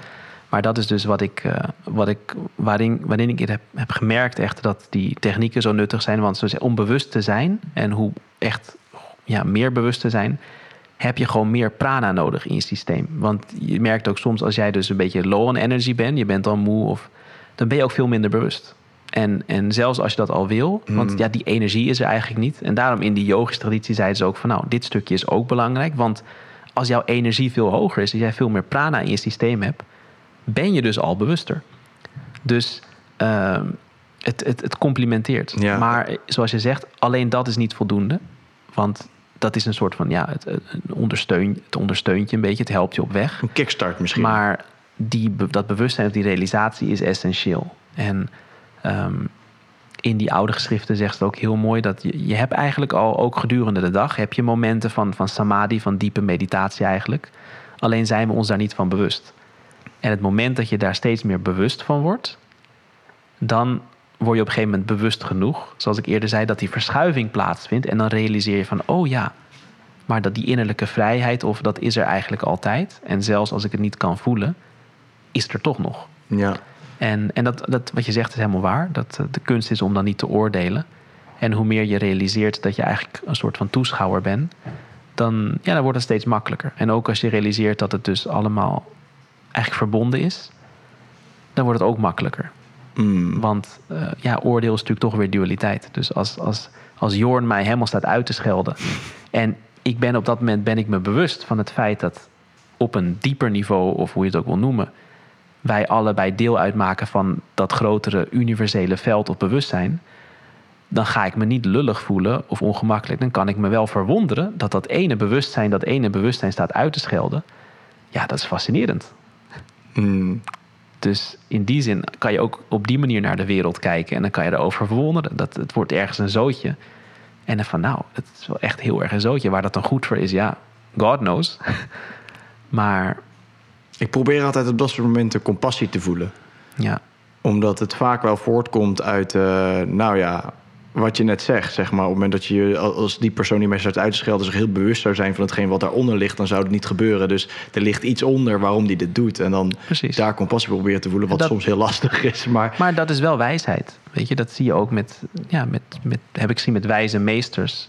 Die voelen compassie omdat die zich realiseren dat iemand zal dat alleen maar doen als hij ergens dus toch gestrest is of zich niet goed voelt of anders doe je dat niet. Hè? Iemand zal alleen iets naars doen als hij zich niet goed voelt, want anders doe je dat niet. nee. En het is een zegen dat wij ons misschien niet kunnen voorstellen waarom iemand iemand zou vermoorden of verkrachten of, of uitbuiten of, of eh, tot slaaf zou maken. eh, hè?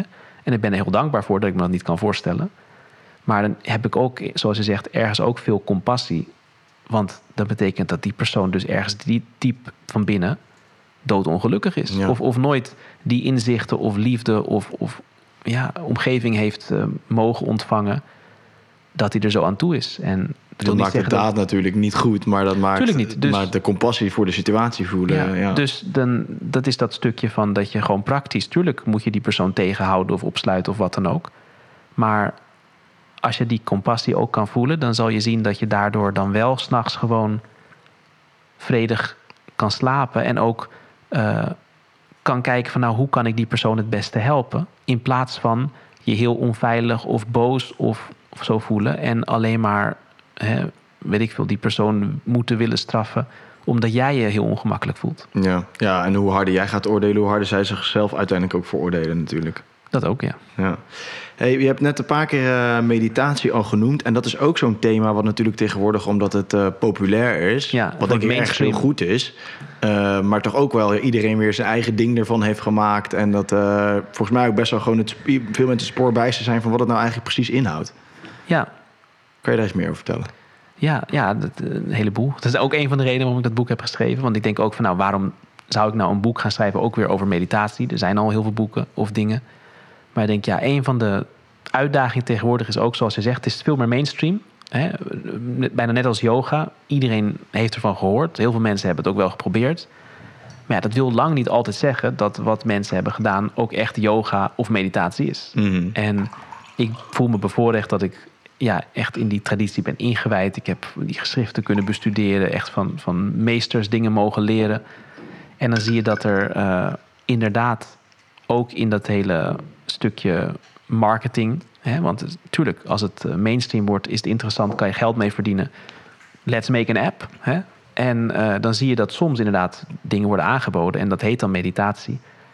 Maar dat is heel wat anders. Dan luister je twee minuten naar wat natuurgeluidjes. Of, en dat, dat kan misschien wel rustgevend zijn. Maar dat is niet meditatie. En ik heb nog een heel hoofdstuk ook gewijd aan het verschil tussen mindfulness en meditatie bijvoorbeeld. Want mensen denken ook vaak meditatie moet je focussen of visualiseren of concentreren. Terwijl dat eigenlijk in die, ja, de yogische terminologie heet dat dharana. Dat betekent dat je je geest echt focust op iets. En dat is een hele vooruitgang. In plaats van dat je scattered bent en een multitasken all over the place, ben je even helemaal in het nu met wat je aan het doen bent. Dus het is een hele vooruitgang. En dat heeft ook heel veel voordelen. Ergens bespaart het je ook heel veel energie. Eh, het maakt je helderder. Maar meditatie, dat heet niet dharana, dat noemen ze dhyana. En dat is nog een stapje verder, waar ze zeggen dat. Uh, en dan, wanneer dat culmineert, dat heet dan samadhi. Dat is dat die staat van, van equanimity, van evenwichtigheid, van echt, echte meditatie. Daarin overstijg je de geest. Dus eerst in, in, in mindfulness ben je dus nog iets aan doen met je geest. Dus het is ergens een soort van voorbereiding op meditatie. Maar wanneer je daar niet aan voorbij gaat, ben je dus nog steeds iets aan het doen. Dus je geest is minder uh, all over the place, maar is nog niet aan het uitrusten. En meditatie is nog een stapje verder gaan, waarin je geest helemaal ontspant en eigenlijk naar binnen gaat en terugkeert naar, naar de bron, om het maar even zo te noemen.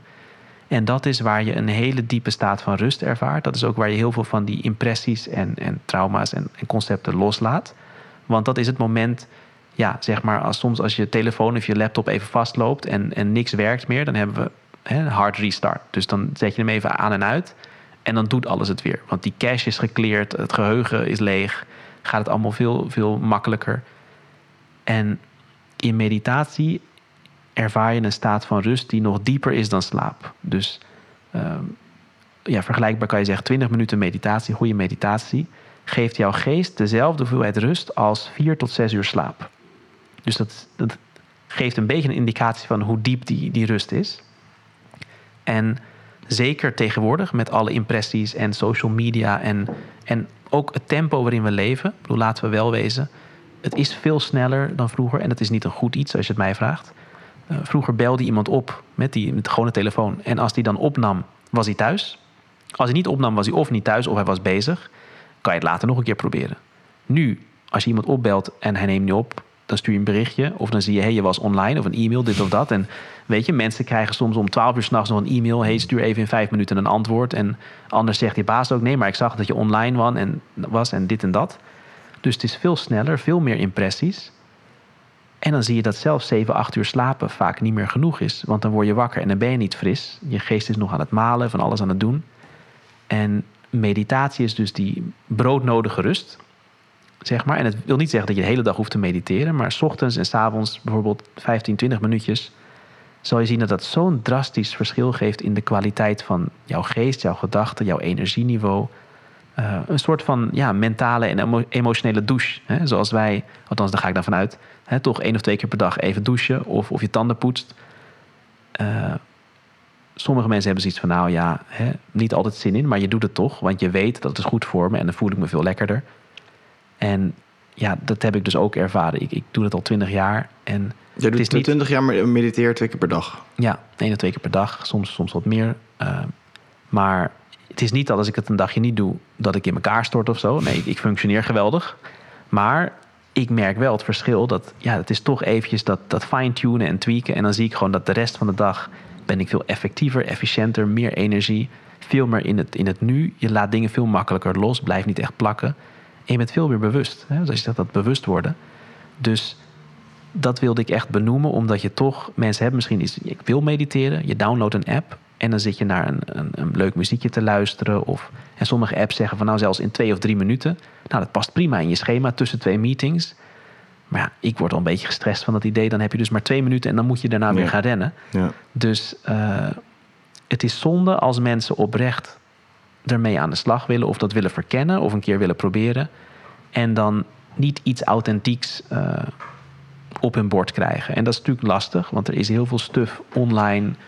En ook offline, uh, mensen bieden van alles aan. En dat is niet altijd ook met een slechte intentie, maar je mist dan toch een beetje de boot. En dat is misschien omdat, zo hebben zij dat geleerd of ervaren. Dus ik heb in het boek ook niet gezegd van er is maar één manier van mediteren. Want er zijn verschillende tradities, scholen, dat is prima.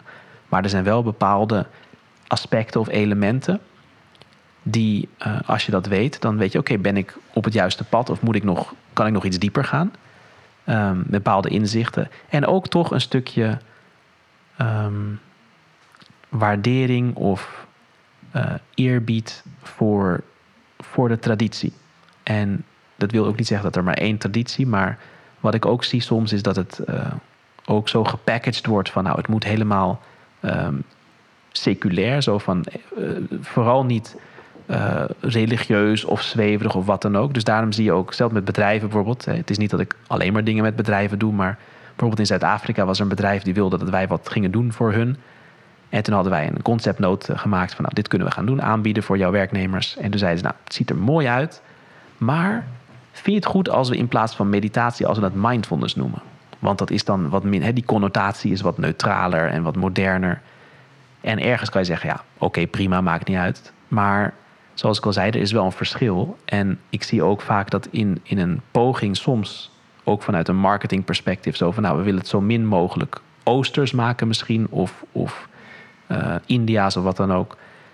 Dat er dan uh, bepaalde aspecten worden afgepeld of, of weggeworpen, weggelegd, die juist uh, heel waardevol zijn. Zoals dat stukje eerbied en respect. En dat wil niet zeggen dat um, dat per se voor een, een specifieke traditie of een meester, of het kan ook voor jezelf of voor jouw beoefening. Maar als jij gaat zitten met het gevoel van: oké, ja, ik, ik heb heel veel eerbied of respect voor mijn meditatiebeoefening, of voor mezelf, of voor de traditie, of degene van wie ik het heb geleerd, of wat dan ook, het maakt niet uit wat het is, dan zit je daar met een state of mind van: oké, ik ga dit nu doen met alle eerbied. En, en dan ben je dus al helemaal in het nu. Mm. Terwijl als jij daar gaat zitten van oké, even snel tussendoor, dan heb je misschien 15 minuten nodig voor jouw geest om een beetje tot rust te komen. En dan ben je nog niet eens echt begonnen met mediteren. En dat vind ik dus ook zo mooi met, met heel veel van die gebruiken, bijvoorbeeld in India. Ik bedoel, als je die cultuur ziet, er is heel veel respect. Zelfs als een, een gast, iemand die ze nooit hebben ontmoet, die komt bij jou thuis op bezoek.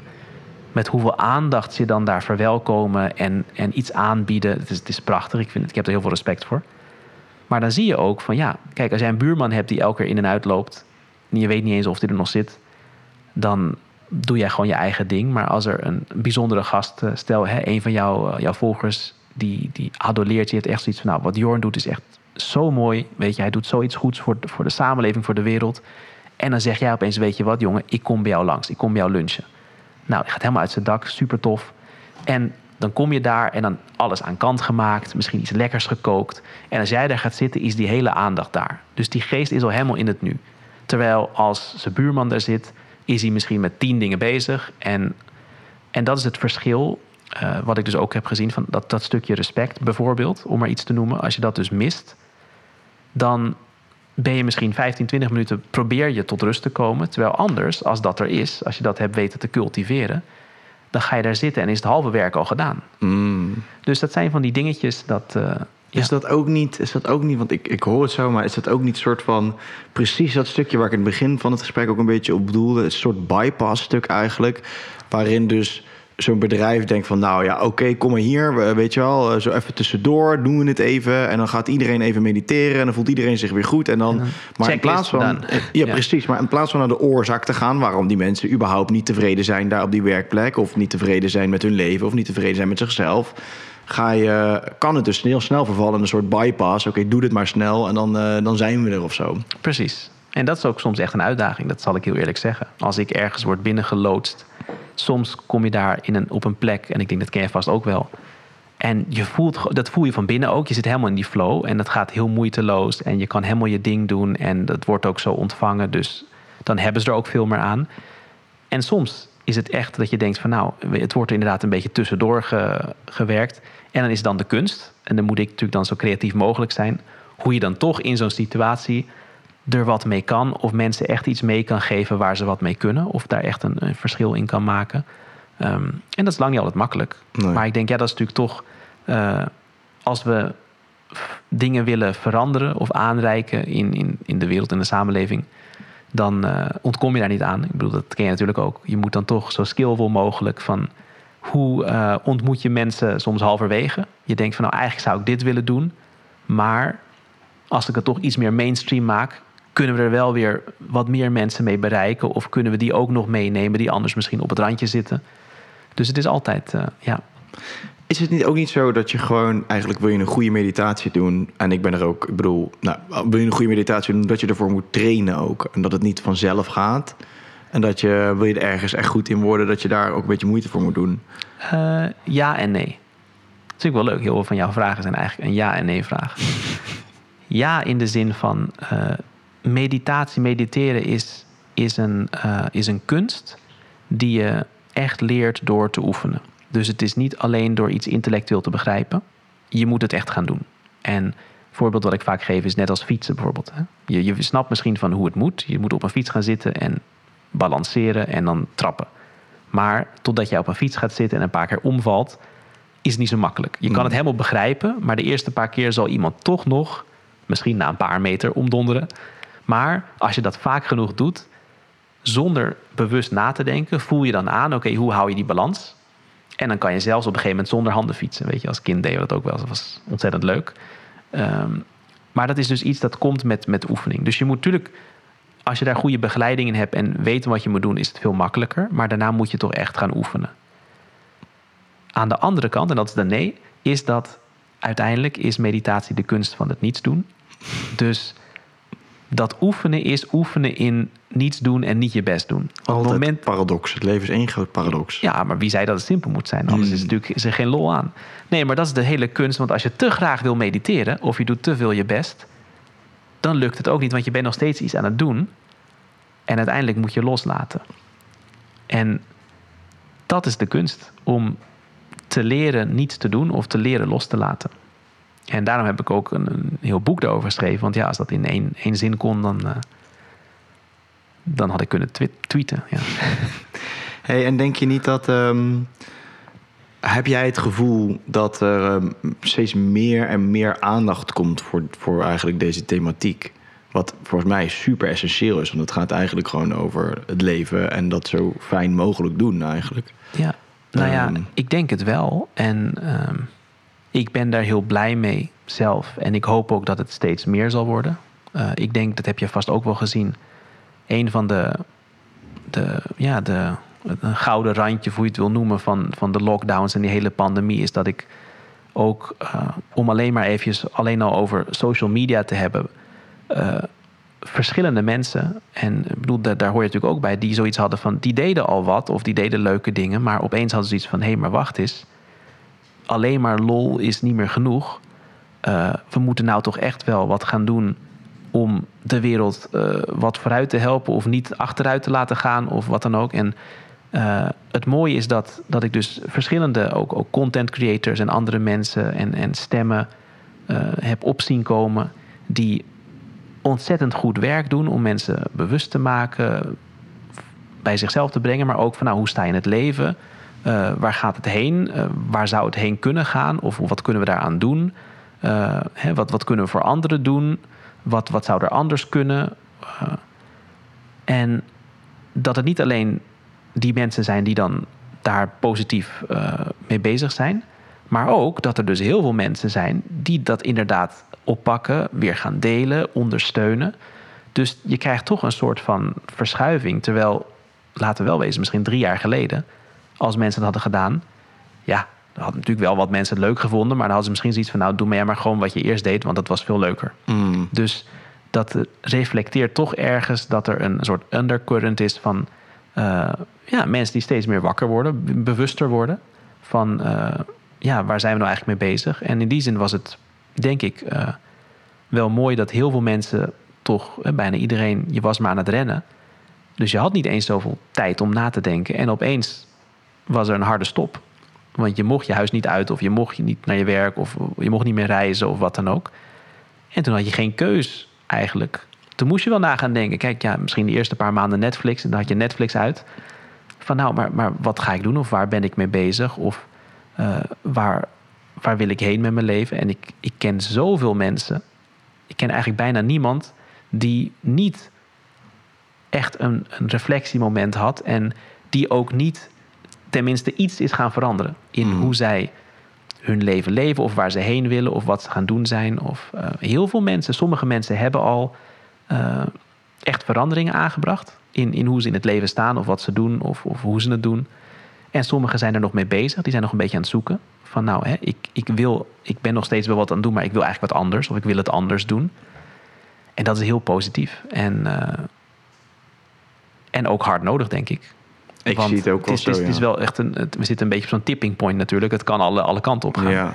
Maar ik denk dat is ook wel mooi ergens hoe de natuur ook dat eh, ja, eh, ergens ondersteunt. Ik denk, eh, het is natuurlijk lang niet altijd makkelijk. Dat zie je in de natuur ook hoe dingen werken. Maar dat ze ook weer van, hè, als, het, als er echt iets misgaat, dan komt er ook weer iets anders omhoog, wat het dan weer in balans kan brengen. Nou, ik zie het ook wel zo hoor. We hebben onszelf zo afhankelijk opgesteld door de afgelopen. We zijn zo afhankelijk geworden door de, door de jaren heen van overheden en van alles en nog wat. Dat ja, de logische consequentie is, is dat daar steeds meer wordt weggenomen bij ons. Omdat, nou ja, dat is dus ook of je nou een overheidsschuld gaat geven of whatever. Maar puur uitgezoomd is, wij stellen onszelf steeds afhankelijker op. Wij willen steeds meer bemoeienissen, zodat we steeds minder verantwoordelijkheid hoeven te nemen. Ja, en op een gegeven moment gaat dat zo ver dat dat gewoon een bom is die barst, denk ik. En bij heel veel mensen dan op een gegeven moment het licht gaat branden van... wacht, waar zijn we eigenlijk mee bezig met z'n allen? En dan denk ik, ik weet niet hoe jij dat ziet... maar dat dan de tegenoverstroming is... dus dat mensen dus weer hun eigen leven gaan oppakken... en dus ook weer zelf meer verantwoordelijkheid gaan nemen...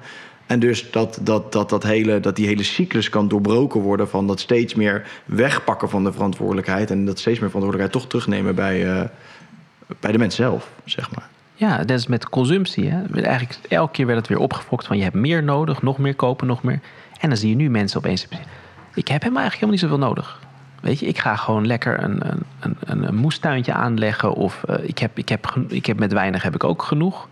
En als ik niet zoveel hoef, nou, dan hoef ik dus ook niet zo rond te rennen. Dan kan ik misschien minder werken of eh, minder mijn best doen. Of meer tijd met mijn familie of mijn vrienden. En wat je zegt is, is heel, heel belangrijk natuurlijk. Inderdaad, dat stukje, ook empowerment. Dat mensen zich realiseren van... hé, hey, weet je, ik kan zelf verandering brengen... ook in mijn leven of in de samenleving. En ehm, we hebben bijvoorbeeld een, een van de programma's die we doen... in, in echt van die, ja, eh, in, in dorpen en zo, rural areas... in, in eh, Zuid-Amerika, Afrika, Azië en zo... Het heet een eh, Youth Leadership Training Program. En dan trainen we die lokale jeugd, hè, die jongeren, die anders alleen maar een beetje zitten te hangen of te drinken of nou, wat al niet te doen, wat jongeren doen. Maar ook een stukje van verantwoordelijkheid nemen. En van, weet je, jullie zijn jong, je hebt energie, je hebt passie. Eh, je zit nog niet vast in je patronen, dus je kan ook uit, uit de box denken. Nou, wat willen jullie doen? Wat kan je hier doen om jouw dorp bijvoorbeeld beter te maken? Of, of wat wil jij als een project gaan doen of dit of dat? En soms nemen we dan met zo'n groep dan weer dat hele dorp mee. En dan zie je bijvoorbeeld, ik noem maar wat, ergens in India... eh, die, die wegen waren heel slecht en zo. En mensen zaten er altijd over te klagen. Want elke dag moeten zij over die wegen heen. Maar dat, is het werk, dat moet de overheid moet dat doen. Want dat is hun werk. Weet je, dat is de overheid heeft die verantwoordelijkheid. Die moet die wegen goed maken. Maar ja, die zaten al jaren op te wachten en niemand doet dat. Dus, en toen zaten we daar met die mensen en zeiden van ja, maar oké, het is officieel moet de overheid dat doen, want die gaat over de wegen en zo. Maar jij woont in dit dorp, jij gaat dagelijks over die weg heen. Als jullie nou eens met z'n allen één of twee dagen bij elkaar komen en die weg helemaal oké maken. Oké, moet je een klein beetje van, van jezelf ook investeren. Misschien eh, iedereen wat gedoneerd, wat cement gekocht, dit en dat, maar heel simpel. Gaan we die weg mooi maken?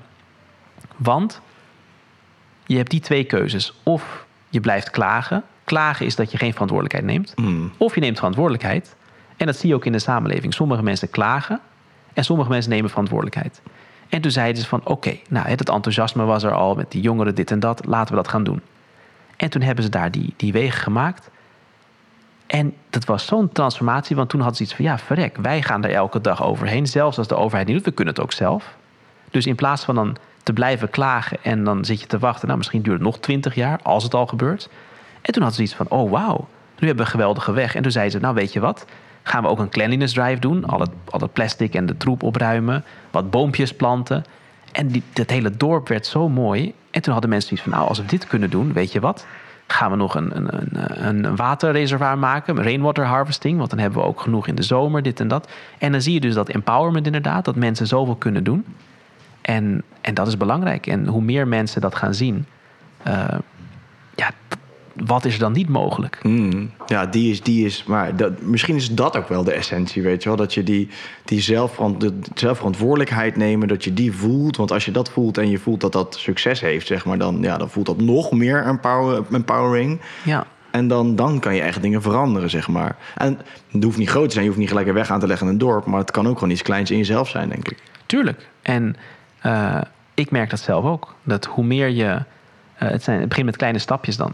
Maar dan denk je van, oh ja, verrek. Zo ben ik ook ooit begonnen. Dat, ik, dat je iemand helpt, of je die nou kent of niet.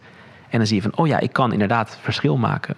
Ik kan iemand iets, hun leven ietsje mooier maken. Of, of iets fijner, of ergens iets, iets bijdragen. En dat geeft een heel ander soort voldoening dan alleen maar iets voor jezelf doen. Dan kan je nog zo lekker koken, maar dan denk je van ja, verrek, ik heb echt iemand kunnen helpen. En dat is dan een beetje verslavend. Dan heb je zoiets van, weet je wat, ga ik nog een keer doen. En ja, zo ben ik langzaam maar zeker op een gegeven moment tot het punt gekomen dat ik zeg, nou weet je wat, ik wil niet één of twee jaar als vrijwilliger aan de slag. Ik wil dat de rest van mijn leven doen. En stuur me maar heen waar, waar, waar je wilt. Ik ga daar aan de slag. En misschien kan ik niet iedereen helpen. Maar zelfs als ik elke dag één persoon of, of in een jaar een paar mensen echt wat verder kan helpen. Ja, dan, dan heeft jouw leven echt betekenis. Dan ben je echt, echt iets aan het doen. En het mooie is dat je dan ziet dat de natuur dat ook gaat ondersteunen. Dus er komen ook de juiste mensen op je pad. En dat het een soort, het wordt dan een soort katalysator. En dan kan je dus steeds meer gaan doen. Ik had nooit gedacht dat ik voor honderdduizenden mensen over de hele wereld programma's zou gaan doen. En als mensen me nu vragen waar zie je zelf over tien jaar, ik heb geen flauw idee. Want tien jaar geleden had ik niet kunnen verzinnen dat ik hier nu hmm. zo zou zitten. En ik denk dat dat ken je natuurlijk ook. Ik bedoel, je begon met een podcast van hey leuk met eh, David van laten we eens iets proberen. Nou, wie had gedacht dat het zo groot zou worden? En hmm. nou, laten we nog een evenement gaan doen, dit en dat. Wie weet waar je over vijf jaar zit. Weet je? En, en hoeveel mensen je kan bereiken, kan inspireren. En wat die mensen dan weer gaan doen. Mm Dus dat is denk ik toch iets wat, eh, wat ook heel belangrijk is. Dat, uh, we zien vaak natuurlijk toch een beetje in het nieuws vooral wat er misgaat in de wereld. Maar er zijn zoveel mensen die zo mooi met dingen bezig zijn of in het leven staan. En dat hoeft helemaal niet groots of ingewikkeld of, of met publiciteit. Maar uh, weet je, de wereld is helemaal niet zo slecht. Het is alleen van hè, waar zijn we ons van bewust en, en waar kiezen wij voor? En hoe meer mensen dat zich gaan realiseren, ja, wie weet, misschien kan jij iemand inspireren. En dat wil niet zeggen dat jij de wereld hoeft te veranderen, maar misschien gaat hij het allemaal doen. Maar je Daarmee kan dan... heb je ook de wereld veranderd. Precies, precies, ja. Dus uh, ons potentieel is, is zoveel meer dan wat we ons realiseren. En uh, dat is ook een van mijn, ja, toch doelen of, of hè, hoe zeg je dat, intenties. Dat, nou, hoe kan ik toch in zoveel mogelijk mensen ook dat vonkje een beetje aanwakkeren. Want wie weet wat ze al niet gaan doen. En, en ik kom nog steeds mensen tegen die met prachtige projecten bezig zijn en dingen. Dat je denkt van wauw, weet je, wat, wat ontzettend mooi. Ja, ja, ja, ja ik, ik voel dat ook zo. Ja, dat is volgens mij komt daar de echte verandering vandaan. Dus we hebben een nieuwe slogan bij Dead Spirit, ons bedrijf waarmee we de evenementen doen ook. Ja. En uh, dat is, gaat ook uh, het thema voor, uh, voor ons evenement in Ahoy ook zo heten. Ja, ik zag het op je social media. Skip News Watch Live gaan we doen.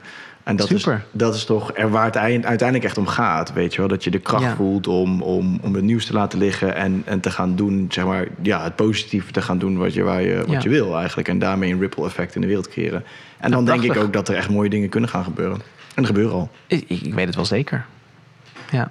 Mooi man. En het is, en het is, het is zo mooi, vind ik dan. Hè, om, dat, ja, om daar een deel van te mogen zijn. Ik bedoel, ik heb, ik heb zelf echt zoiets van, nou, zelfs als ik morgen doodga, dan kan ik gewoon heel gelukkig heen gaan, omdat ik gewoon weet van, weet je, ik heb, ik heb me ingezet, ik heb iets moois gedaan.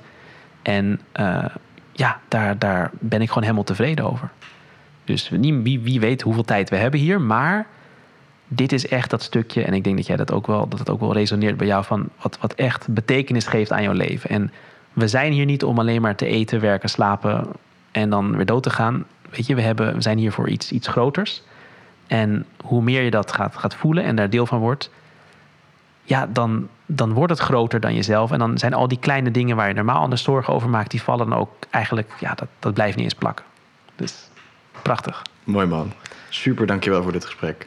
Jij ook. Ehm, en uh, zoals ik al zei, uh, ik vind het prachtig wat je doet. En uh, ik bedoel, ik hou het natuurlijk sowieso een beetje in de gaten, maar dat het alleen nog maar mag groeien. Ja. En nou, we komen elkaar vast nog wel tegen. Likewise. Je boek Vind je innerlijke kracht is gewoon overal te krijgen. Alle... Overal te krijgen, overal online, te krijgen. offline. en ja, als mensen dus in het Engels willen, is het ook. Het heet Looking Inward. Um, ik heb zelfs het luisterboek laatst ingesproken, dus die zal ook. Uh, nice. In het Nederlands of het Engels? Allebei. Nice. Dus als mensen dat wat vinden, dan is dat er ook. Ik zou als de mensen willen adviseren om het in het Engels te doen, want dat, dan krijg je toch ook de echte, de, de echte gevoel mee. Ik heb je net, even, ik heb je net ja, Engels precies. horen praten. Dat, dat, ik zou hem in het Engels halen dan. Mooi man, dankjewel. Super. Lieve vrienden, ik hoop dat jullie het tof hebben gevonden, dat jullie heeft mogen inspireren. Als het zo is, doen jullie mij een groot plezier door de podcast te delen op jullie socials en met jullie vrienden. Op www.johnluca.com kunnen jullie een financiële bijdrage doen. Dat helpt mij enorm. Daarmee maken jullie namelijk deze podcast mede mogelijk. Super dank jullie wel voor de steun en voor het delen. En we zien jullie heel snel weer. Ciao.